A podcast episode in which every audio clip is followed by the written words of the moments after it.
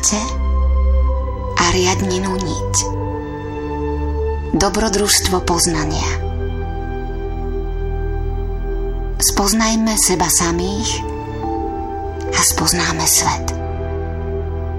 Zapáľme v sebe obetavú vôľu a vyvedie nás ako zlatá niť z labyrintu neslobody.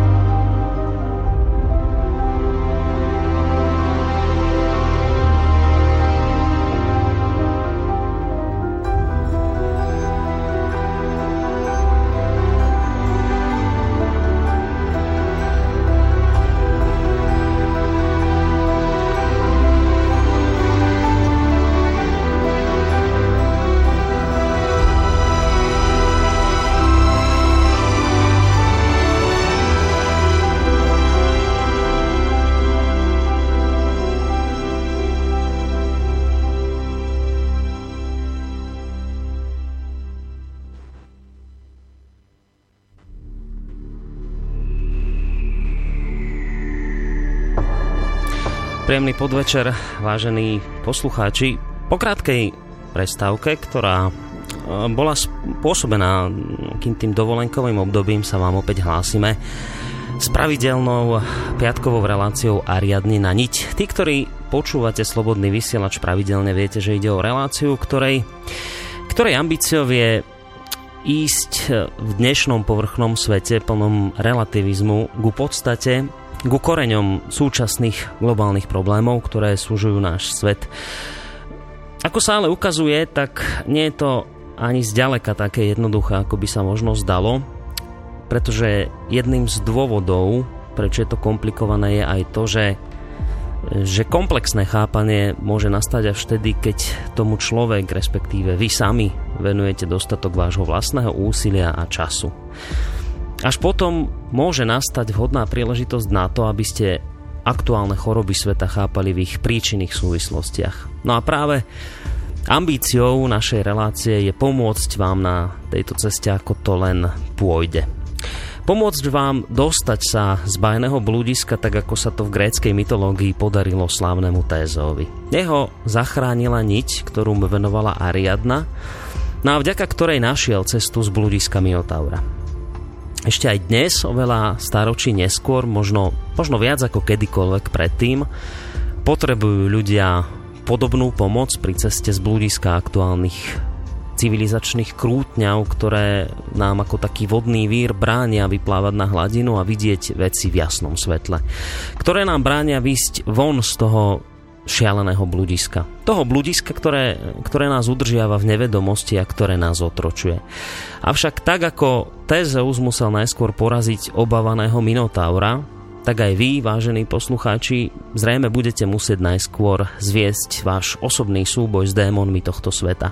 Ten, ten boj samozrejme nie je vôbec jednoduchý, budete sa musieť stať morálnym človekom, budete v sebe musieť nájsť silu vystúpiť z Matrixu, v ktorom všetko zrelatívnelo a nič tradičné už neplatí. Budeme sa to musieť naučiť a budeme sa musieť napríklad naučiť odlíšiť pravdu od klamstiev. Pretože ak sa to nenaučíme, tak nás nič dobré nečaká. Takto konec koncov tvrdí pravidelný host relácie Ariadnina Niť, pán doktor Emil Páleš, vedec a predstaviteľ sofiológie, ktorého by sme už v tejto chvíli mali mať na našej Skype linke. Uvidíme, či je to tak a či sa spojenie podarilo. Pán Páleš, počujeme sa? Áno, no, počujem. Výborné. Dobrý podvečer. Tak, príjemný podvečer aj vám. Ja už len dodám, že spolu s Emilom Pálešom vás e, spoza mikrofónu pozdravuje aj Boris Koróni. Samozrejme platí naša stará známa štruktúra relácia, teda tá, že v prvej hodinke budem diskutovať s hosťom len ja. V tej ďalšej hodinke už môžete samozrejme sa zapájať telefonické vy s vašimi otázkami, vážení poslucháči, postojmi, ale ten dovetok je ten, že k téme, ktorú rozoberáme, čiže v podstate ako náhle vám prezradíme tému, ktorej sa budeme venovať, tak už môžete od tejto chvíle písať maily, tie budeme čítať v druhej časti relácie a takisto aj telefonické otázky a postoje budeme brať. No a v tej tretej, poslednej časti relácie, tam sa už budete môcť pýtať na čokoľvek, čo ani nemusí súvisieť s našou dnešnou témou. Ja už len vám dám do pozornosti mailový kontakt, na ktorý už od týchto chvíľ môžete písať akékoľvek otázky studiozavináč prípadne môžete môžete využiť aj našu facebookovú stránku pod obrázkom, kde je napísané, že Ariadnina niť. No, tak tam takisto samozrejme môžete e, môžete reagovať. Ja som, pán Páleš, v tom svojom úvode spomínal, že že takým hlavným poslaním e, relácie je vyviezť ľudí z bludiska chorôb dnešnej doby, No a na to, aby sa to ale mohlo podariť, e, tak e, je treba vyvinúť nejaké to úsilie zo strany samotných ľudí, ktorí by mali pred tým povrchným, možno často populárnejším pohľadom uprednostniť akúsi podstatne hĺbšiu znalosť veci alebo také väčšie zapálenie pre vec, hĺbšie skúmanie. No a tak som nad tým rozmýšľal, lebo keď som spomínal, že som bol na dovolenke, že bolo dovolenkové obdobie, tak som si tak trošku všímal ľudí a to sa vás chcem hneď takto na úvod opýtať, ešte to celkom možno nebude súvisieť s našou dnešnou témou, ale možno ako taká rozbehová otázka, že som si tak všímal ľudí a, a nemohol som si pomôcť, ale stále som videl ľudí, ktorí čítajú, ja neviem, bulvárny časopis a, a krátke úrivky, pričom z tých krátkých úrivkov sa snažia vydedukovať nejakú, povedzme, pravdu sledoval som ľudí, ktorí pozerajú, ja neviem, tie seriály, ktoré bežia pred povedzme niečím serióznejším, nejakými dokumentárnymi filmami, no a rozprával som sa s ľuďmi, že čo počúvajú a často mi odpovedali, že v médiách ich najviac bavia také tie povrchnejšie zábavy pred niečím komplikovanejším, že také tie analytické relácie, že to je taká nuda, že, že to ich veľmi nebaví. No a Teraz ja som tak nad tým rozmýšľal, to som si tak hneď aj vtedy povedal, že sa vás na to musím opýtať, že, že prečo, je, prečo je to takto, že? A možno je to len moja skúsenosť, možno to tak naozaj nie je, ale ja som sa stretol s tým, že teda mám pocit, že väčšina ľudí nechce ísť ako keby na tú hlbinu, že ich to tak neláka ísť do podstaty veci, ale že skôr ich to láka plávať v tej plitčej, plitčej vode, tak to poviem. A teraz, že to ma zaujíma, že ak, ak je tento môj pohľad pravdivý, že je to naozaj takto, takže prečo to tak je? Prečo ľudia vo všeobecnosti radšej dávajú prednosť tým povrchnejším pohľadom? Prečo je to pre nich lákavejšie? Pre tých ľudí, myslíte? Áno. No, na jednej strane je tu to, že je tu, obrov, je tu záujem ako keby ten ten mocenský toto robiť. Tým treba začať, že my naozaj toto, táto, to, to, táto povrchnosť človeka, ktorá je cieľavedome vychovávaná, to je, to je duchovný mor v súčasnosti, to je proste um, um, proste ty, ty, ty, ne, nebude sa dať vôbec nič riešiť. Mm. Nie, nie je to nová vec, je to v podstate to, čo bolo v tom starom Ríme, že chlieba hry, že vlastne tí, tí cisári a tí mocnári a tí hmm. všelijakí magnáti, že v podstate povrchnou zábavou rozpilovali ľudí, aby sa o nič nestarali. Hmm. A dávali im v tých cirkoch, proste tam rozdávali jedlo a zábavy a orgie a ja neviem čo, proste krv a, a proste samé vzrušujúce veci. Takže tí ľudia vlastne, keď dostali určité dávky, že nemuseli pracovať, lebo žili z tých provincií, na úkor niekoho iného, tak oni vlastne boli takí dobrí voliči, že oni vlastne im bolo všetko jedno. A vlastne tí mocní si mohli robiť, čo chceli. A my, my, my sa blížime naozaj, ja to v tej mojej knižke píšem, že len som nečakal, že to tak už rýchlo pôjde, že v priebehu tohto storočia je tu, sa vracia akoby tá duchovná e, taký tien tej rímskej ríše. To sa vracalo každých 500 rokov v obdobiach Orifiela a nám my sa k tomu normálne blížime, že tu bude určitý systém že nie, niekto, ja neviem, či proste tí Američania budú oni na to ašpirujú už úplne vedomé, že budú hrať ako keby mhm. chcú hrať tú novú rímsku ríšu. A že proste toto sa robí. Proste na to sú cieľa vedomé vlastne úplne spovrchnené médiá, preto vlastne všetky seriózne médiá sú de facto už neexistujú, zrušené, že tak jak tá moja Sofia všetky zanikli. Mm-hmm časopisy, relácie, máte samé komerčné rádia, kde sa iba huláka, to je škrek ľudopov, to, to nie je ľudské, čo tam je, veď tam sú, tam keď chcete povedať súvislejšiu vetu, tak vás zastavia, že to je únavné. No. Uh, a že len tam je také wow, a tie proste tie škreky. Mm-hmm televízii, keď máte povedať súvislejšie slovo, to už pred rokami, pretože to nejde, že vy nemôžete tam rozprávať 5 minút nejakú myšlienku, že však ten odpadne od, od zaspí ten divák. Mm-hmm. A, a že musí tam niečo behať, nejaké, nejaké farebné čiary a niečo sa tam musí myhať, že aby akože to pozornosť, že vydržala. Áno, áno, áno. Proste to, to, to je katastrofa. Aj teraz kinematografiu máte celú takú, že len výbuchy aut a sex, lebo že inak by sa nudil a vražd vraždy. Lebo nič iné už, už by sa unudil, keby nebolo dosť vražd. Mm. Toto je, toto je zozvieračťovanie ľudstva, kde sa myšlienka dáva preč a sú len, sú len tie zmyslové vzrušenia a povrchnosti. A takto vlastne nemôže byť demokracia, lebo ľudia nič nerozumejú a upadajú mentálne. Čiže my musíme ísť úplne opačným smerom, lenže nás vychovávajú všetci tí, čo majú peniaze k tomu, aby, aby už nebola žiadna relácia diskusná, kde sa ide po podstate, kde sa rieši, kde, kde sa sleduje myšlienka dokonca až po príčiny a, a po riešenia, ale všetko sú len tie telenovely a, a reality show a také, také tie keci povrchné, že, mm. že ja neviem, nejaká hviezda, her, nejaká hlasateľka bude tam variť, ja neviem, buchty rozprávať, dáme lekvár a, a, a namiešame cesto a potom sú také chutné, že až, až slinky vám potečú. A to je také, také, že len nemyslieť. Mm. Ja som si, ja som si pom... toto, toto už raz robili a jezuiti to vymysleli v minulom tom období o Rifielskom, že bol barokový kostol tak udieral na zmysly takou šialenou nádherou, že človek mal stratiť, že nemal už rozmýšľať, že bol úplne ohromený, mm. že proste odpadával od, od, tých, od tých zmyslovej nádhery, že aby nerozmýšľal nad, nad protestantizmom, nad, nad tými myšlienkami, že či je niečo spravodlivé, či je to správne. Takže to sú staré veci, len my sa nesmieme na to nechať nachytať a musíme ísť, preto si vybudovať slobodné médiá, povedzme, jak ten slobodný vysielač a opačným smerom ísť, dať priestor a ísť po myšlienke, po podstate veci, pravdivo a, a namáhať sa, myslieť, učiť sa to. A e, lebo, lebo potom budeme všetci otroci. Hmm. A, a, a urobiť jednu reláciu do hĺbky podstatne pravdivo s kompetentnými ľuďmi a v dialogu vydiskutovať a urobiť ten záver nakoniec, tak to máte raz navždy.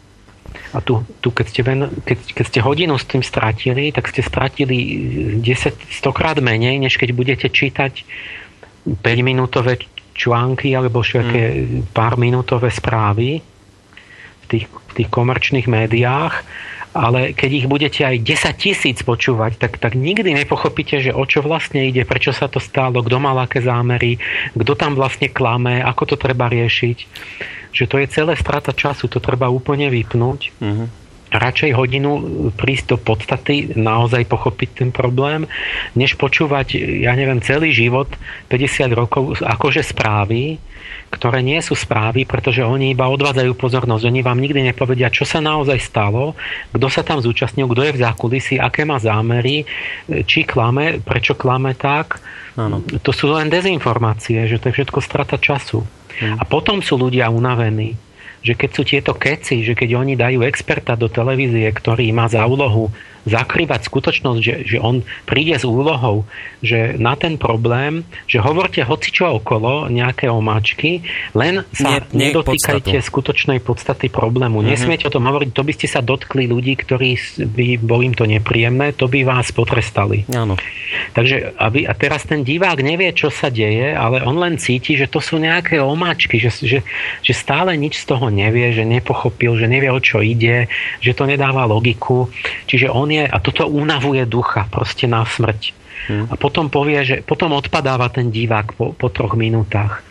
Ale ja keď mám prednášku, keď, keď mne ide o, o, o vec a o ľudí a o pravdu a o to, tak to je, tam, je, tam je ten duch vnútri, ten zápal a až sa podrú na hodinky a prešlo 4 hodiny a nikto nebol unavený. Hm keď rozprávam. Viete, ja sa vás... Čiže ako náhle je tam tá myšlienka, tak, tak to ľudí začne baviť a nie sú unavení. Áno.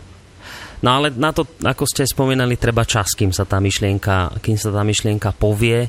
Ale a... ten čas sa šetrí, pretože ja keď, ja keď síce zoberem, musím rozprávať dlhšie než ten novinár, lenže vy máte pocit, že ste ušetrili čas, pretože vy ste ďalej, hmm než keby ste 100 rokov čítali noviny. Ja som, ja som sa vás túto otázku spýtal zámerne, lebo ja sa vám musím priznať, pán Páleš, aj, aj pred poslucháčmi, že ja som si naozaj kedysi myslel, že že povedzme taký ten povrchný pohľad niektorých ľudí, že, že to je také mentálne obmedzenie tých, ktorých sa to týka a že vlastne to nikomu inému, okrem nich samotných, že neprekáža. Že, že škodí to tak akurát im, keď sú povrchní a to je tak všetko. No ale ja sa vlastne musím nejak tak priznať k tomu, že ja začínam mať normálne strach alebo obavu, ak to tak mám povedať. Ja som tak nejak pochopil, že vlastne pre tú mentálnu lenivosť iných ľudí, pre ten po, povrchný pohľad iných ľudí, že, že na to vlastne doplácajú tí iní, tá druhá skupina. Ty, a, prečo, ty, no. a to, prečo ma to napadlo, že a zámerne sa vás to opýtal a veľmi, veľmi sa vás chcem na túto otázku opýtať, že čo si o tom myslíte, lebo ja sa, ja sa skutočne napríklad bojím, keď sa teraz pozerám na to, čo sa napríklad deje v Sýrii. A teraz by som strašne chcel, ako aby sa o tom hovorilo, aby sa napríklad o tomto rozprávalo a všímam si ľudí, že mnohí ľudia, ja nechcem generalizovať, ale že strašne veľa ľudí sa o túto vec vôbec nezaujíma. A pritom niektorí ľudia, ktorí chcú ísť na, do hlbiny, chcú to pochopiť v súvislostiach, tak oni hovoria, že ale tu si dávajte pozor, pretože tu ide o veľmi nebezpečnú hru. Tu sa môže, ja neviem, stať tretia svetová vojna. A napríklad iné veci, ja neviem, GMO potraviny, manipulované potraviny, hej, že to je tiež niečo, čo nám hrozí a že všímam si teraz ľudí okolo sa a strašne veľa ľudí v okolí povie, že vieš čo, mňa to tak ako nezaujíma, ja neviem, ja iné veci sledujem, na toto ja nemám čas. Hej.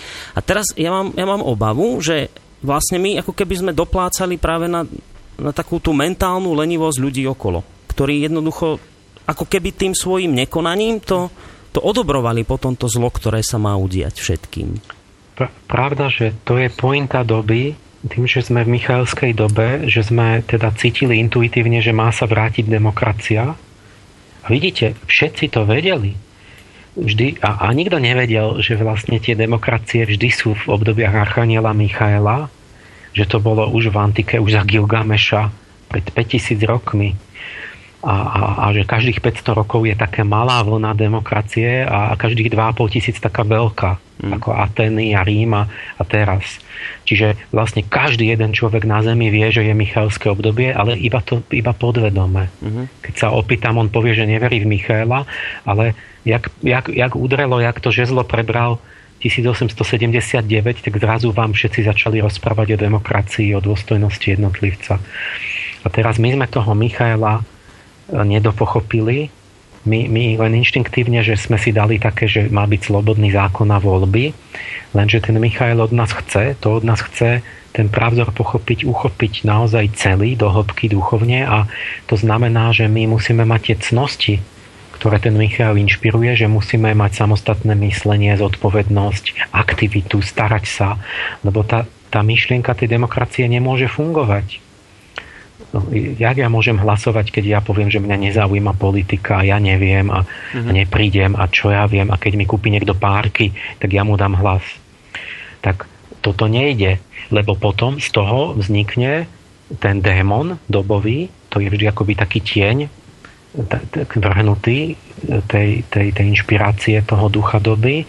No ten, ten, ten démon tej súčasnej doby hrá na to presne, že všetko, všetko zlé sa deje tým, že niekto niečo sa dohodnú v zákulisí, povie sa, že to je v mene ľudu, alebo že to odsúhlasí akože vláda, ktorá je zvolená nami, ale vlastne ten ľud je úplne mimo. On sa nestará, on o ničom nevie a v jeho mene sa robí všetko zlo. Čiže je to vážne, ten, kto sa nestará, um, vlastne škodí. Mm. Pokiaľ on má ten hlas, a, a tak, tak on škodí a doplatí a vlastne škodí, nie je to len jeho vec, on škodí tým ľuďom, ktorí sa starajú, ktorí sú zodpovední, mm. ktorí tu bojujú tým ušlachtivejším. Mm. A to sa mne nepačí, to chcem zmeniť. Čiže buď chcem vychovať toho človeka, že musí sa aspoň usilovať, že byť zodpovedným občanom, alebo ja mám návrh, ja to budem za chvíľu navrhovať, tam keď, že, že nemusí, ja, on nemusí, on môže byť povrchný, ja ho nenútim sa vyvíjať, ja mu len zoberiem občanský preukaz, že nebude mať volebné právo. Mm-hmm. Ale až bude chcieť, nie, že ja ho chcem, že aby ja až bude chcieť a príde za mnou, že viete, ja by som chcel mať to volebné právo a ja si uvedomujem, že by som sa mal starať, že to je zodpovednosť a tak, ja mu ho dám.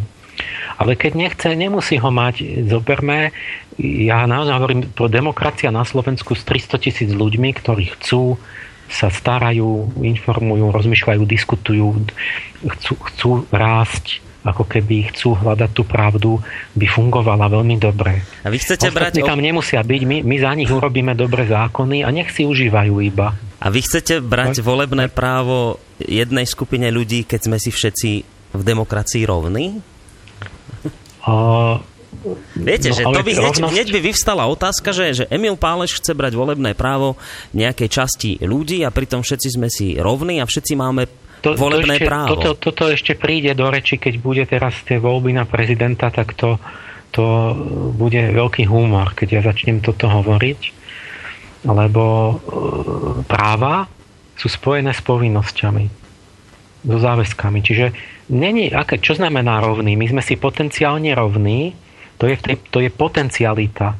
My nie sme si rovní napríklad vedomosťami, alebo dieťa není si rovné s dospelým, není si nejaký zaostalý človek, povedzme inteligenčne rovný s nejakým Einsteinom, ani morálne si nie sme rovný František s nejakým Jackom rozparovačom. Mm. Uh, ale potenciálne áno, každý má možnosť sa vyvíjať a nikomu nemá byť bránené a všetok ten potenciál ľudský, tú duchovnú iskru má. Ale nie každý ju aktualizuje. Čiže niekto povie, ja nechcem byť zodpovedný, ja, ja neviem čo. Ja budem podpalovať stále. No tak mu musí policia zabrániť. A zrazu nemá právo. Napríklad mu odnímete slobodu, zavrete ho. Mm-hmm. Čiže e, proste v skutočnosti tie, tá rovnosť je potenciálna, každý musí mať možnosti, ale ona, už tá aktuálna rovnosť je podmienená k e, povinnosťami. Že ja napríklad, keď chcem mať na niečo právo, ja musím mať tú povinnosť k tomu. A keď ju odmetnem, musím stratiť aj to právo.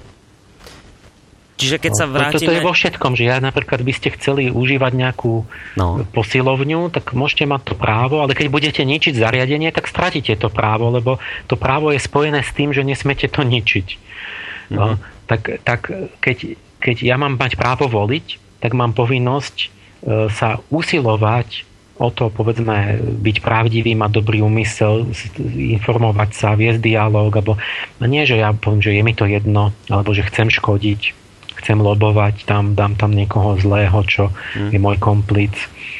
Čiže toto my musíme to prehodnotiť že práva sú s povinnosťami. Čiže vy by ste... A nie, že ja ho chcem brať. No. Tá povaha veci samotná, že ty sa rozhodni, ty ho, ty ho maj, ale musíš mať tú povinnosť. A nemusíš mať tú povinnosť, tak nemaj ani právo.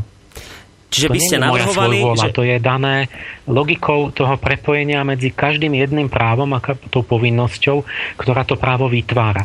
Napríklad vy zbytočne by ste si vyhlasili v krajine, ja neviem, že my by sme si vyhlásili, že nech má u nás každý právo na, ja neviem, na ten nepodmienený príjem, že každý dostane tisíc eur mesačne. Alebo dom zadarmo. No tak dobre, však dajme si, ale, ale my nemáme, vznikne z toho povinnosť, že niekto musí vyrobiť tie domy.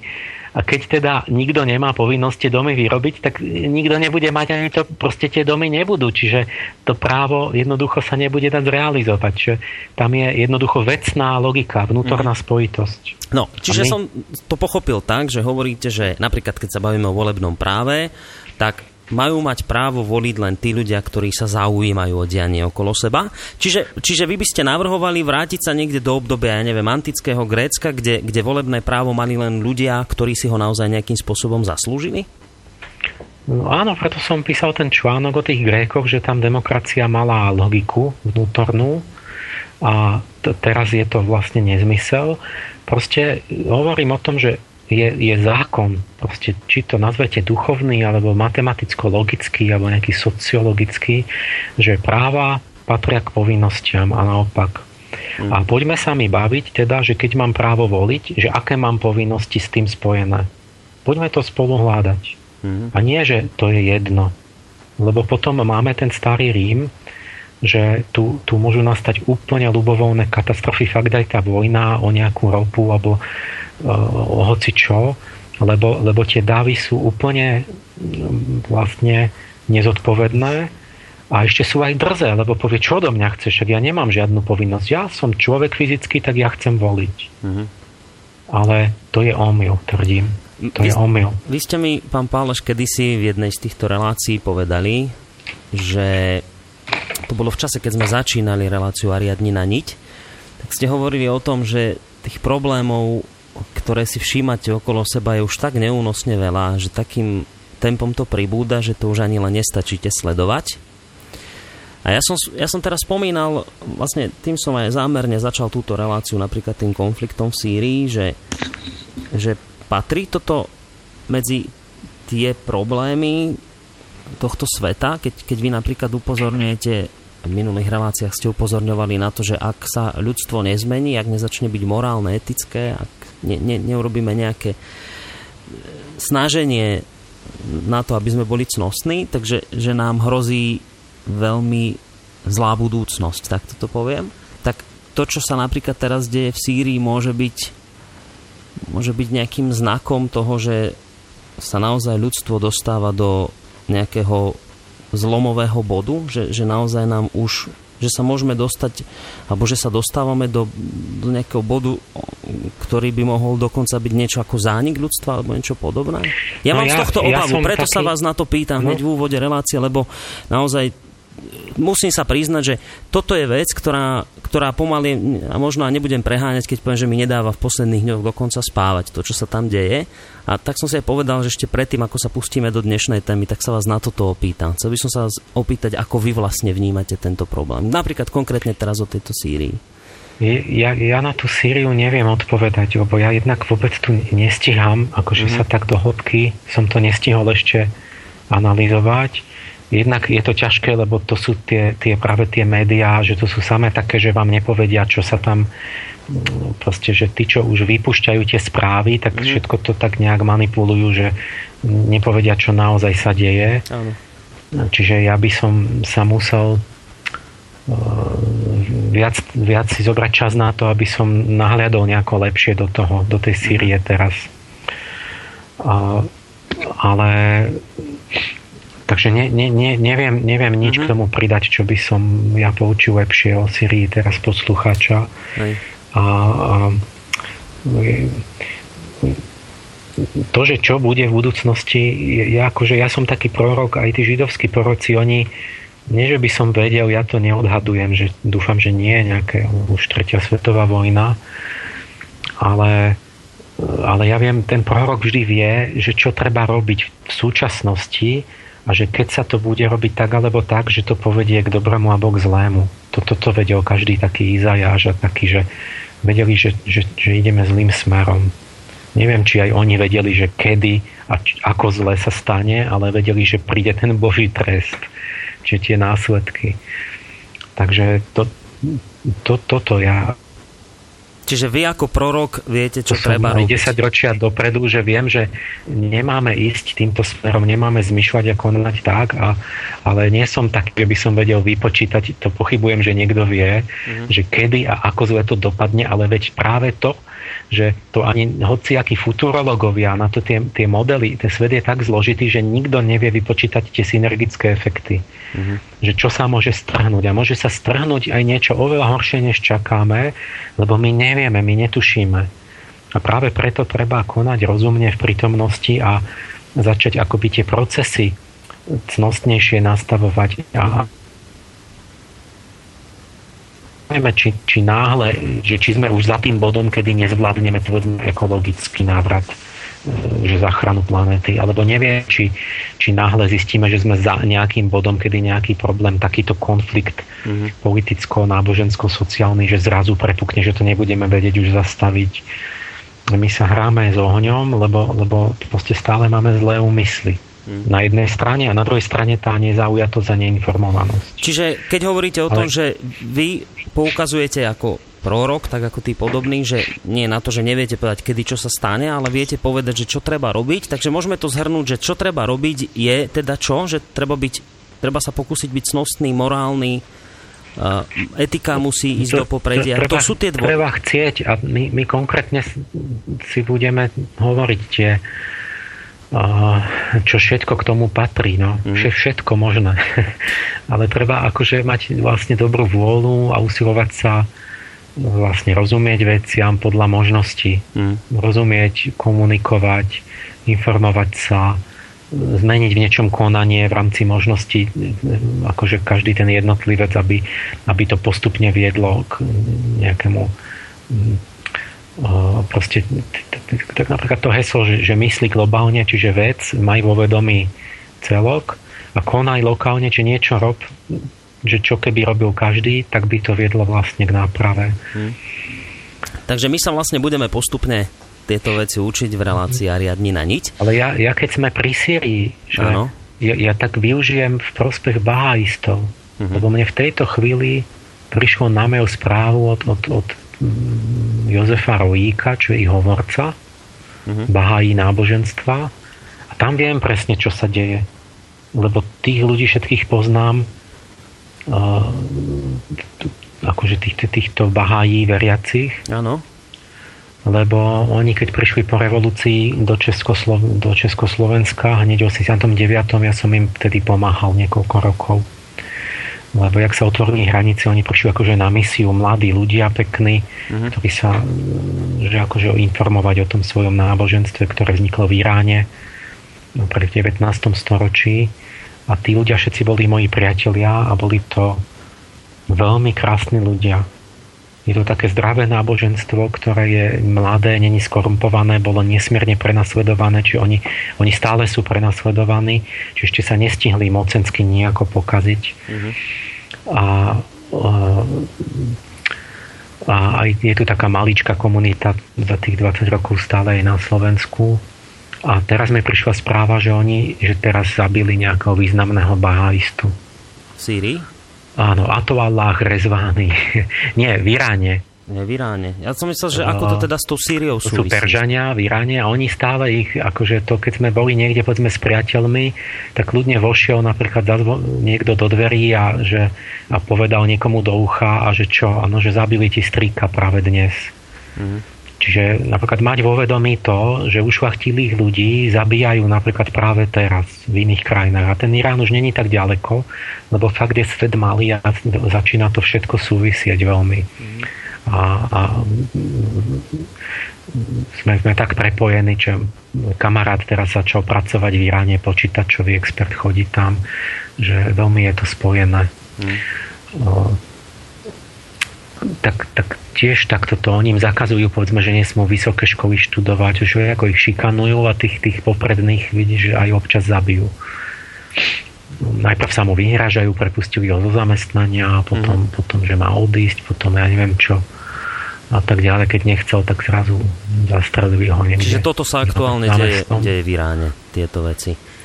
Dobre, no, pán Páleš, vy ste, ste spomínali, že sa vám stáva na prednáška, že teda e, máte 4-hodinovú prednášku a nejak strašne rýchlo prejde čas, tak mám pocit, že niečo podobné sa deje aj v tejto relácii, pretože už máme pomaly 40 minút za sebou a ešte sme sa vlastne nedostali ani k našej dnešnej téme. A už ste to naznačili, že my sa postupne v tejto relácie budeme učiť, ako sa teda stať cnostným, akým spôsobom výjsť z toho labyrintu problémov súčasného sveta. No a my sme už tri relácie venovali téme angelológia a tí ľudia, ktorí nás počúvajú pravidelne, tak e, vedia, že aj dnes sa máme ďalej venovať tejto téme pretože sa ukázalo, že jedna relácia skutočne je príliš málo na tak obšírnu tému, ktorou sme začali. Ja by som len naozaj tak v rýchlosti, v rýchlosti prebehol to, čo sme tu doteraz povedali v tých jednotlivých dieloch. Takže spomínali sme tu také pojmy ako synchronicita, periodicita dejín. Spomínali sme, že dejiny nie sú zhlukom náhod, ale že existuje v tom celom nejaký poriadok a pravidelnosť. V jednom z dieli sme hovorili aj o tom, že existujú siedmi archanieli, ktorých nemusíte si nutne predstavovať ako okrídlené bytosti, ale že ide o duchov času. Každý z týchto archanielov je charakteristický teda nejakými inými prejavmi, ktoré následne potom inšpirujú dejinú epochu, v ktorej ten, ktorý vládne. Spomínali sme aj to, že ako sa vlastne, ako funguje ten princíp striedania archanielov, ako sa uplatňuje nielen v histórii ľudstva, ale takisto aj napríklad v psychológii človeka. Ak si dobre spomínam, tak v tom uplynulom dieli e, ste hovorili o tom, ako sa striedanie duchov času prejavuje aj dokonca v evolúcii prírody, vo vývoji človeka. A vlastne naznačili ste, že ide o to, že tak dejiny, ako aj psychológia človeka a evolúcia, teda vývoj živočíchov a rastlín, tak všetko je to nejakým spôsobom prepojené a že ako by sa dá vlastne odvodiť jedno od druhého. Tak v skrátke som teraz naozaj veľmi v skrátke povedal to, o čom boli tie predošlé diely a tí ľudia naozaj, ktorí, ktorí ste povedzme niečo zameškali, tak každý z jedných týchto dielov nájdete na našej stránke v sekcii archív a riadnina niť, takže si to môžete prepočuť ešte spätne. No ale ešte predtým, ako sa vlastne posunieme ďalej, tak mi predsa len nedá nevrátiť sa ešte k, tém, k tomu minulému dielu, keď sme hovorili o angeológii vo vzťahu k evolúcii. Pretože ak si spomínate, tak my sme vlastne tú časť končili už pre krátku, krátkosť času sme sa nestihli pozrieť ešte na jednu vec, ktorá ma v tejto súvislosti zaujímala a síce to, že vy ste v jednom zo svojich článkov napísali takú, takú, takú veľmi zaujímavú vec, že a to vlastne súvisí ešte s tou predošlou témou a ja som slúbil poslucháčom, že ju ešte vyriešime v ďalšej relácii, takže tento svoj sľub chcem splniť. No a keď sa vrátim teda k tomu článku, tak vy ste napísali, že, že opica sa nevyvinula z človeka, že teda nie, že človek sa nevyvinul z opice, tak človek sa nevyvinul z opice, ale že opica sa vyvinula z človeka. Toto ste napísali a teraz to je veľmi zaujímavý názor. To som si tak povedal, že toto sa vás musím opýtať, že ako ste to mysleli, pretože to, keď to takto tvrdíte, že vlastne opica sa vyvinula z človeka, tak to stáva na hlavu celú doterajšiu teóriu evolúcie človeka vo vzťahu k tomu darwinizmu. Takže toto by som ešte chcela, by sme sa teda k tomuto mohli vrátiť v rámci evolúcie, že, že ako ste toto mysleli? Áno, no, ja som zabudol, že sme slúpili tohto no. uh, ľudopov. No. Uh, uh, ne, nestavia to akože celú evolúciu na hlavu úplne, ale, ale vlastne iba prevracia tú poslednú fázu, tých posledných 5, 6, 7 miliónov rokov, kedy už sa vyvíjali naozaj tí ľudolopy a ľudí, ten, ten súčasný človek. Mm-hmm. Tam, tam sa to obratilo na hlavu. A je to taký príklad, ktorý, ktorý jeden z tých príkladov, ktorý je nesmierne taký výstavný, že ja vlastne som toto mal napísané v Sofii v 90 4., 5., 6. roku, proste dávno, no, v tých 90. rokoch, tam o tom boli články. Odo mňa od pána dostala. Mm-hmm. A tam to bolo. A vtedy sa to javilo, že no pozrite, tak pálež, no ten, ten, to je ten angelolog, ten šarlatán, že, že takúto blbosť hovorí, čo každý vie, že není pravda. No. Čo, čo tak znie, že úplne na hlavu, že to má. No znie, no. A tak to znielo. Nie? Ale uh, boli dôvody, boli racionálne dôvody a empirické dôvody, ktoré že hovorili o tom, naznačovali, že to môže byť naopak. A len sa nehodili do tej paradigmy, akoby do toho spôsobu myslenia, že vyžadovalo si to iný spôsob myslenia, oveľa duchovnejší a inú perspektívu. A ja som nebol, to, táto myšlienka není, to som ja nebol pôvodca, lebo toto ide, len je to taký úplne okrajový prúd proste tej goetheanistickej biológie, proste spôsob, akým Goethe myslel o prírode, potom Steiner na neho nadvezoval, pretože vydával Goetheho spisy. A niektorí biológovia ako Bolk, akože na začiatku storočia, uh, oni už na toto poukazovali. A ja som len, teda to nebol prvý, uh-huh. ale som vlastne pokračujem v tejto tradícii, ktorá je totálne okrajová, vlastne duchovná biológia. Čiže ja rozvíjam, ja som rozvíjal ďalej, tá moja paleontológia je, je akoby rozvíjanie toho prúdu no, tej nejakej goetheanisticko-duchovnej inej biológie a v nej, v nej to vlastne bolo už toto. A, a teraz ale to v tom, v tom v oktobri 2009 špičkový časopis Science venoval jedno celé číslo najväčšiemu objavu v paleoantropológii za neviem proste akú dobu, mm-hmm. 10 ročia. A je to Ardipithecus ramidus. 50 vedcov z celého sveta a tak ďalej tam uh, analyzovali proste tú kostru a, a tam uh, to končí, to citujem, toho z toho týmu, toho, toho špe- ktorí to skúmali, že, že stará idea, v istom zmysle hovoríme, že stará idea, že sme sa vyvinuli zo šimpanza, je totálne chybná. Je vhodnejšie povedať, že šimpanzi sa vyvinuli z nás. V skutočnosti je to tak, že máme spoločného predka, že k tomu Darwin mal pravdu, len išlo to, jak vyzeral sa stále tvrdilo, že to bol šimpanz, v podstate nejaký taký, nie šimpanz, ale taký ten spoločný predok, že to bolo ako taká, taká opica po no, štyroch chodiach. Tak. A že z nej potom sa vyvinul človek. Tak, tak a teraz sa stále viac zistuje, že ten spoločný predok sa podobal, mal viac spoločných znakov s človekom, že sa podobal skôr na človeka a že treba povedať, že to bolo opačne, že tu bol nejaký taký pra človek a že vlastne tí udópy sa, sa, sa zo, akoby upadli. A v akom zmysle z toho, upadli? z toho pra, pra človeka, to spoločného predka, upadli do opičieho stavu. Čiže namiesto evolúcie k človeku máme devolúciu k ľudopom. A to bolo to, čo ja tam vysvetľujem v úvodníku, e, neviem ktorého čísla Sofie, niekde to aj na webe, že to bola devolúcia, že opice upadli a že vlastne toto, toto všetci vedeli ja a ešte, ešte kto? No krováci. Čiže najprimitívnejší kmen na Zemi. Oni často, ja mám s krovákmi rovnaký názor. To sú tí, čo na Kalahari, tí, tí pygmejovia, takíto, čo sú úplne, že majú najstarší jazyk a no. ešte nejakú prvotno pospolnú spoločnosť, že zbierajú korienky na pušti a neviem čo tak oni, oni vždy hovorili, že to je jasné, že tí ľudovopy, že šimpanz, gorila, takto, že to sú ľudia, ktorí sa nemodlili a bývalí ľudia, ktorí sa nemodlili a tak sa zozvieračtili. Takže, počkajte, že... Odpadli od Boha. Môžem chvíľočku len vás hmm. preruším, že vy hovoríte, že, že opica je nejaká úpadková forma človeka, že, že predtým to boli ľudia a potom upadli do opíc, lebo, lebo že, že sa správali nejak, nejako nemorálne, alebo nerozumiem teraz no, tomu, že... No áno, áno, to hovoria krováci, čiže tie najväčší primitívy a ja. A, a, a, a teraz vlastne, a to je zaujímavé, že vlastne to tak je, že aj tí vedci tam aj presne aj naznačili ten, tie okolnosti toho spôsobu života, že ako, ako, ako asi začína sa rysovať ten vývoj, že čo sa tam vlastne stalo. Uh-huh. A či je to fantastický príklad pre mňa, že, že, že môžem sa teraz po 17 rokoch, že akoby vyťahnuť to, že vidíte, že tak niečo som v tej mojej angelológii musel som správne rozmýšľať, keď som vedel skôr ten výsledok. Predtým ešte než tú kostru našli.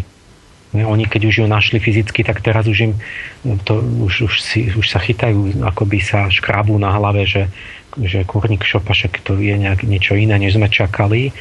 Ale jak som to ja vedel, keď som tú kostru nevidel. Mm. Že toto sú také veci, ktoré, ktoré niektoré, že zrazu to umožní, ako keby tá, tá, tá integrálna veda e, vidieť niečo, čo vlastne je ako skoro jak nejaká jasnovidnosť. Ale takto ja som, my sme zabudli na, tu, na toto. No.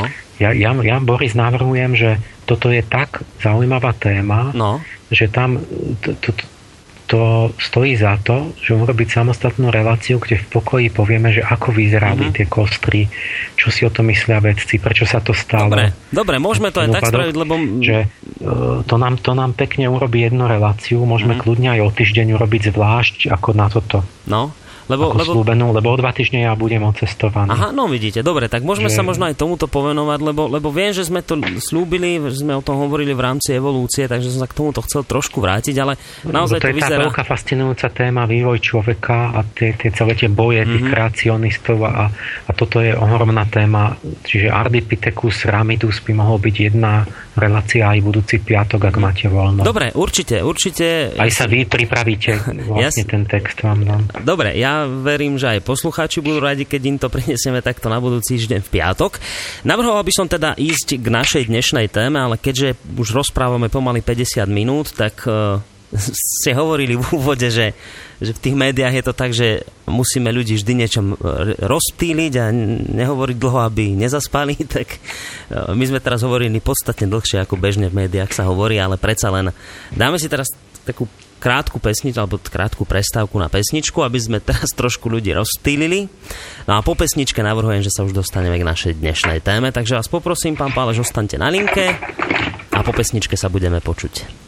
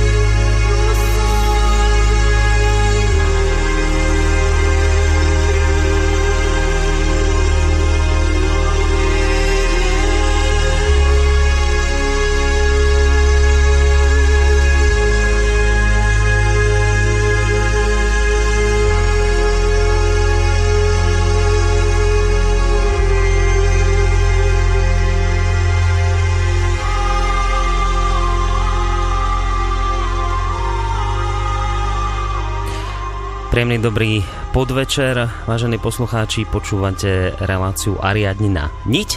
Ja sa hneď takto po pesničke musím priznať k tomu, že môjim zapričinením sme dnes nedodržali ten harmonogram, že teda prvú hodinu riešime aktuálnu tému, aj keď zase myslím si, že aj tie veci, ktoré sa povedali, boli dôležité.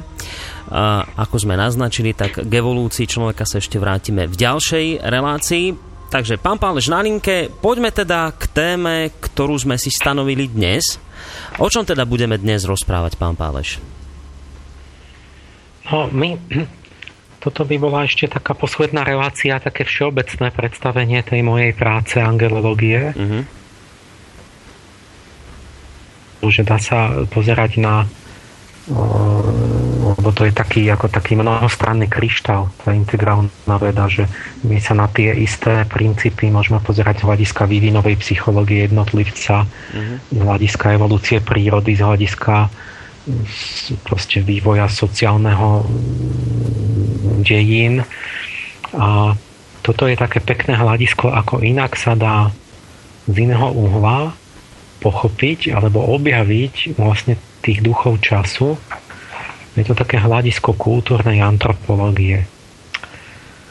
A, a síce ide o to, že keď pozorujete vlastne jednotlivé tie kultúrne epochy, že tam je vidno určitú estetickú jednotu. Teda hm, určitú jednotu, ktorá, ktorá keď rozmýšľate na tom, že v čom spočíva, tak zistíte, že ona je akosi estetická, že je to niečo akoby nálada, alebo cit, estetická znamená, že cit prekrásno. Uh-huh. Že ako keby mala všetky, všetky veci, ktoré sú v tej dobe, či je to umenie, veda, náboženstvo, že ako keby bolo zafarbené nejakým jed, spoločným zmyslom pre, prekrásno, nejakým cítením, nejakým takou takým štýlom nejakým. A, a to je zaujímavé pátrať potom, že čo to je. Či to existuje, čo to je, v čom to vlastne spočíva a tam prídete, tam vlastne sa prekopete k tomu duchu doby. Mm-hmm. Ale zistíte, že to je niečo, čo ako by není vo vedomí, že to nie je nejaký racionálny koncept, ale je to niečo, čo, čo cítia ľudia. Na tej podvedomej báze? Sa to tak... a, No cit sám o sebe, myšlienka je vedomý proces, uh-huh. akoby v, v mozgu. Už, uh-huh.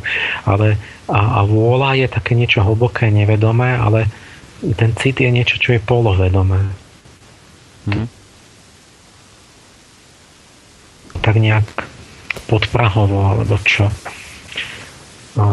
či tam niekde akoby ten, ten v srdci tej doby, v tom cítení tej doby, tam niekde ten, ten, ten archaniel akoby účinkuje.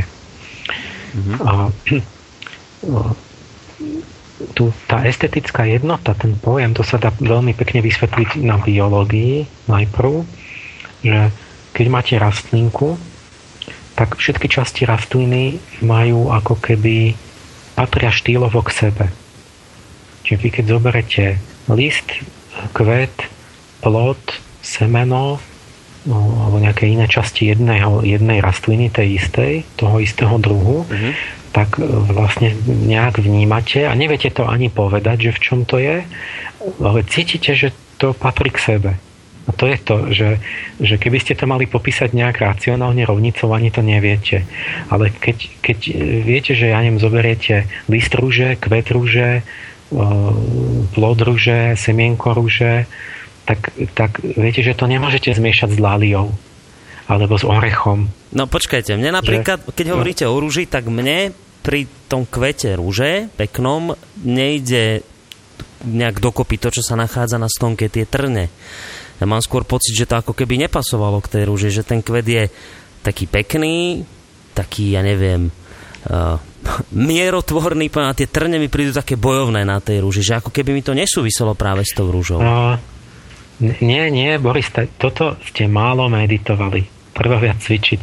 Si zobrať rúžu, meditovať na rúžu a potom, lebo no. uh, určite to je tak, že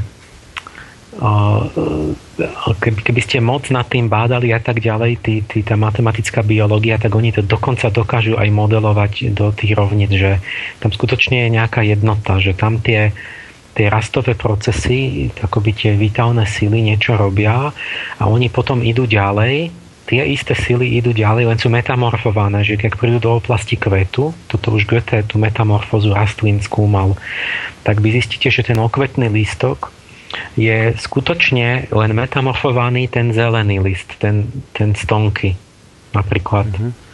Čiže niečo tam príde iný faktor, ale je to stále len ten starý list, ktorý je len akoby trošku dostane inú farbu alebo inú iný tvár že nejaká nová sila tam začne pôsobiť, ale tá stará sila tam stále pôsobí. Mm-hmm. A, to, a to spôsobí, že je akoby v jednotnom umeleckom štýle tá rúža robená.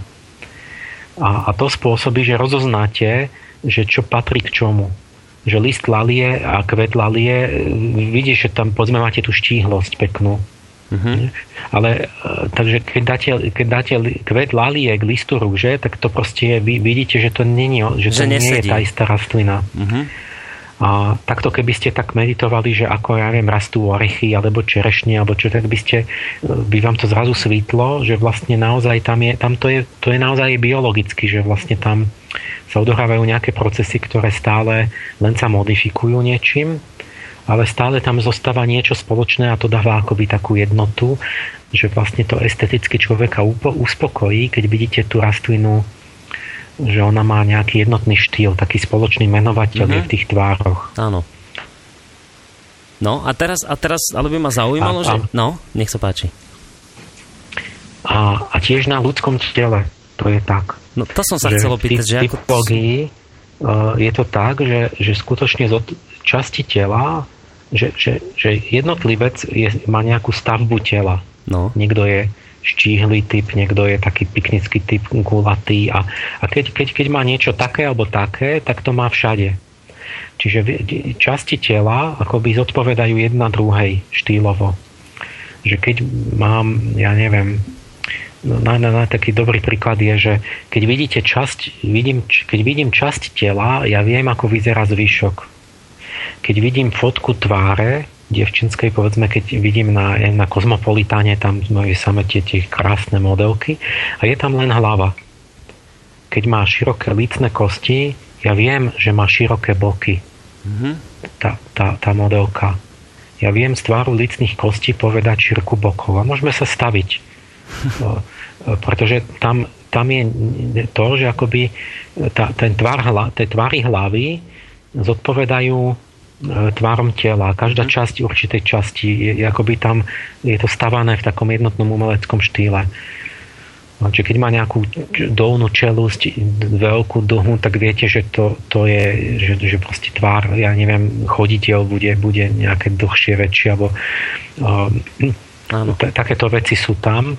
Čiže aj, na, aj ľudské telo má takúto štýlovú jednotu, ako keby tam bol nejaký spoločný stavebný princíp, nejaký buď ten duch si to telo utvára, alebo, alebo niečo iné záhadné, čo biolog nevie. Neviem, prečo to tak je, prečo by lícne kosti a boky sa mali vyviať z jedného princípu. To nech mi povie nejaký, nejaký anatom a biolog. A podľa mňa to nevie, pretože to... A pritom každý si môže pozrieť, že to je tak. A Čiže toto je na tej, na tej rastline a človeku vidno, že je určitá jednota tej stavby. Mm-hmm. A teraz tie kultúrne epochy majú niečo podobné. Že ten, ten duch času je ako keby nejaký duchovný princíp, ktorý dáva jednotu, ako tak, taká nejaká, dáva jednotu všetkým, všetkým kultúrnym oblastiam v tej epoche, že povedzme určitý typ umenia v tej dobe vám zodpovedá nejakému typu vedy, nejakému typu náboženstva, nejakému typu filozofie a nejakému typu štátneho usporiadania. Mm-hmm. Že vnútorne patria k sebe. A teraz vy vidíte, že keď ten duch doby sa vymení, že sa zmení tá celá tá paradigma, ten, ten alebo sústava pravdy, tak sa zmenia tie centrálne hodnoty, ktoré sú akoby chrbticou tej, tej kultúry a okolo nej sa točia tie, tie jednotlivé oblasti kultúrnych akoby inštitúcií. A že keď zmeníte tú centrálnu hodnotu, ten rebríček hodnot sa preskupí, nejaká iná hodnota sa dostane na vrch. Mm-hmm namiesto, namiesto cítenia, rozum alebo vôľa alebo, alebo niečo, tak, tak sa vám komplet vymenia všetky tie. Čiže dostanete nový typ umenia, vedy, náboženstva, politiky, ale zase také, že oni patria k sebe že oni nejako sú zavesené na tú, na tú hodnotovú chrbticu tej spoločnosti. A, uh-huh. a tam niekde v tej hodnote hlbokej, tam je niekde ten, ten, ten aniel. Čiže rôzne oddelenia kultúry si navzájom zodpovedajú. A tu by som vás len trošku pristavil, lebo jednej veci nerozumiem celkom, že keď hovoríte, že, že keď sa zmení tá centrálna hodnota, tak sa zmení to všetko ostatné. No. A teraz, čo je to tá, tá, tá centrálna hodnota? Čo si pod tým mám predstaviť pod centrálnou hodnotou? Áno, čo to chce príklady teraz? No. Že napríklad bolo to obdobie baroka, ktoré mm-hmm. vrcholí tak v 17. storočí, v druhej polke ale celé to tak 16, 17, 18 ešte. A, a zistíte čo? Že padne vám do oka, že v umení vlastne po tej renesancii nastal obrovský príklon k realizmu. Že začalo sa malovať to, čo zmyslami je vidieť stále viac a viac a viac, že úplne reálne všetko, až tak, že tí flámsky maliari, že to sa začalo podobať na fotografické momentky, že to bolo úplne, keby ste odfotili niečo mm-hmm. do, do, do najmenších detajlov, presne, že aj keď tam prach bola špinavá látka a štruktúra, drsnosť nejakej steny, alebo, alebo tam e, to meso a mlieko vyzerá tak, že až, až sa chytíte za nos, že, sa, že cítite, že že, že, že zápach, že, že máte pocit úplnej živosti. Mm-hmm. To je ten realizmus. A to je založené na tom, že vlastne a zistíte, že sa deje niečo, čo zdanlivo nesúvisí. Že všetci začali úplne ako fanatici vyrábať meracie prístroje. Že zrazu vynašli barometer, teplomer, ďalekohľad, mikroskop, e, tla, tla, tla, hoci čo. Všetko začali merať prístrojmi a začali pozorovať všetko. E, že vo fyzike začal atomizmus napríklad, že zrazu vyťahli tú starú teóriu Demokritovu z Grécka, že všetko sú asi atomy, kľúčky, ktoré lietajú priestorom a sa všetko kombinujú a zrážajú. Vo filozofii materializmus úplný a senzualizmus, že, že všetko je iba hmota, žiadne idei neexistujú a že vlastne existuje iba to, čo sa dá vnímať zmyslami a tak, že tam sú proste Locke, Hume a všetci títo, títo senzualisti. Mm-hmm. Uh, vidíte architektúru barokovú, že aká je vyzdobená, jak, ako sú také, taká, taká hmotná ťažoba proste tých, tých, tých, tých tvárov. Vôbec nie je taká duchovnená ako tá gotika. Potom zistíte, že v umení sa deje, že rozkvet divadla Molière, vrchol proste komédie. O, e, v etike zistíte, že hedonizmus začne vládnuť. Treba si užiť sveta a tak že teraz no, no a teraz zrazu to sa, to, sa, to sa väčšinou skúma oddelenie, nenapadlo by vás, že tak, či by to malo súvisieť mm-hmm. a keď to hĺbky rozmýšľate, že prečo sa to zrazu takto všetko formuje a mení a súvisí to nejako, tak, tak zistíte, že to má spoločný menovateľ a niečo, čo to spája a že to je vlastne celý ten príklon k tej zmyslovosti. A že vlastne tu je jedna spoločná nejaká duševná sila a to je vlastne zmyslovosť, zmyslová predstavivosť, imaginatívnosť, tá konkrétna predstavivosť a plast takáto, ktorá, ktorá ako keby spája všetky tie oblasti. Že vlastne v tom ten maliar začína malovať zmyslový svet, to, čo vidí, čo je veľmi vizuálne konkrétne. Mm-hmm v tom divadle zistíte, že to je tiež napodobovanie, že to je ako keby tá schopnosť zmyslovo, to vonkajšie, proste čo vnímam, že to napodobujem tie pohyby a tak. A že vlastne to je celé, čo sa povedá tej detskej psychike v tom predškolskom veku. Že keď to dieťa, keď malé dieťa tiež verí iba to, čo vidí zmyslami, to je ten tzv. fenomenizmus detský, tak aj ten filozof barokový, že taký dôraz na zmysly, že povedia, že čo nevidím zmyslami, to vlastne neexistuje. Áno. A tým vzniká materializmus teraz zistiť, že atomizmus ako vyplýva z materializmu. No, že keď som materialista, ja nakoniec mi nič nezostáva len dospieť k predstave atomu. Lebo, lebo verím, že podstata všetkého je hmota a, a keď ju delím, tak prídem asi k nejakým najmenším čiastočkám a tak. Mm-hmm. Čiže nepredstavujem si, že to je duch a vibrácia a ducha alebo niečo také. Čiže zrazu zistíte, že tu je ten spoločný ako keby posun, je akoby tá, tá sila akoby tej zmyslové, to, to vnímanie zmyslové a také konkrétne vizuálne a že všetko to, to, to, to tak akoby sa tak zosilnila táto, tento proces duševný a to je vlastne to, čo to je dar toho Gabriela alebo tej starej Artemidy, tej bohyne mesiaca, že ona vlastne dušu vťahuje do tela, do zmyslovosti, lebo však ona sa stará o narodenie detí. To je jej hlavná úloha. Takže keď ona je duchom času, tak ľudia vlastne sa stali senzualistami a všetko sa pomenilo. A nakoniec aj v tej politike, že povedzme bolo rodové zriadenie, že boli tie šlachtické rody, dominovali, tak to je vlastne tiež taký materializmus, že vlastne ide o tú genetiku, o to dedenie, o to, o to že som fyzickým potomkom toho fyzického otca deda, že on tiež bol šlachtic, lebo sa verí, že vlastne tá, tá nejaká cnosť ľudská, že, že vlastne prechádza tým fyzickým telom v tej pokrvnej línii. Čiže to máte vlastne len rôzne verzie, ako keby nejakej základnej hodnoty.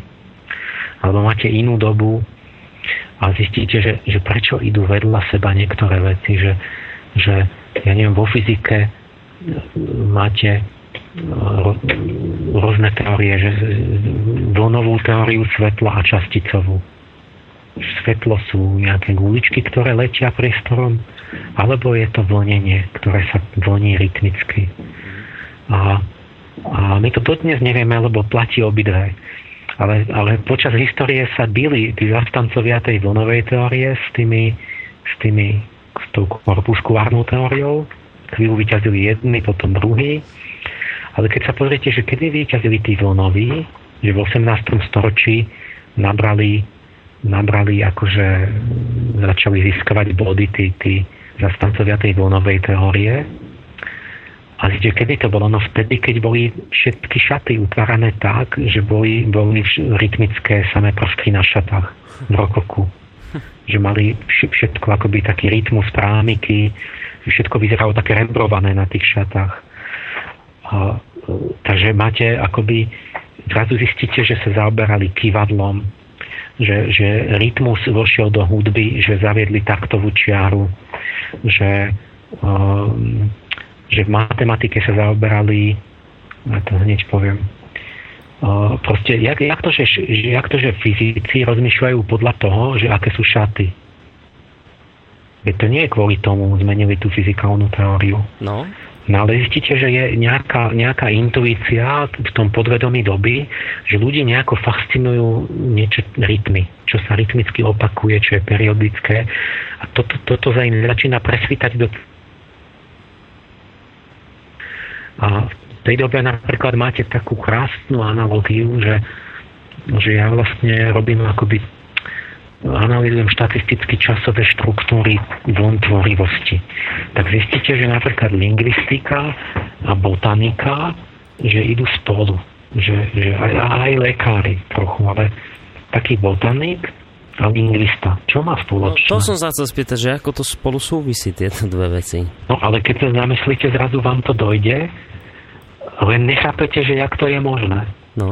Že čím sa zaoberá botanik, No. No, rastlin, no rastlinám, jasné. Ako to rastie, to, to sa tak rytmicky, nie tá, tá, tá typická rastlina je, že, že má čo? Má koreň, má, má kmeň, ktorý z nej vyrastá, mm-hmm. Má, má ten, to sa rytmicky rozvíja, že, že akoby tie vetvy, čiže sa roz, rozvetuje na strom, nie? ten mm-hmm. kmeň, potom na konáre.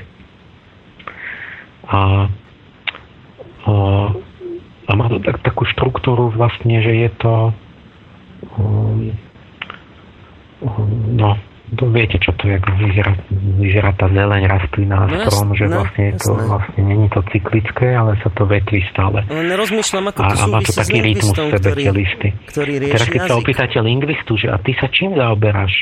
No. No to, to, no nie, to ja botanik nie som, ja sa zaoberám uh, jazykom. No. A teda čím? No, tak vieš, korene slov, e, slovesné kmene, uh, syntaktické stromy.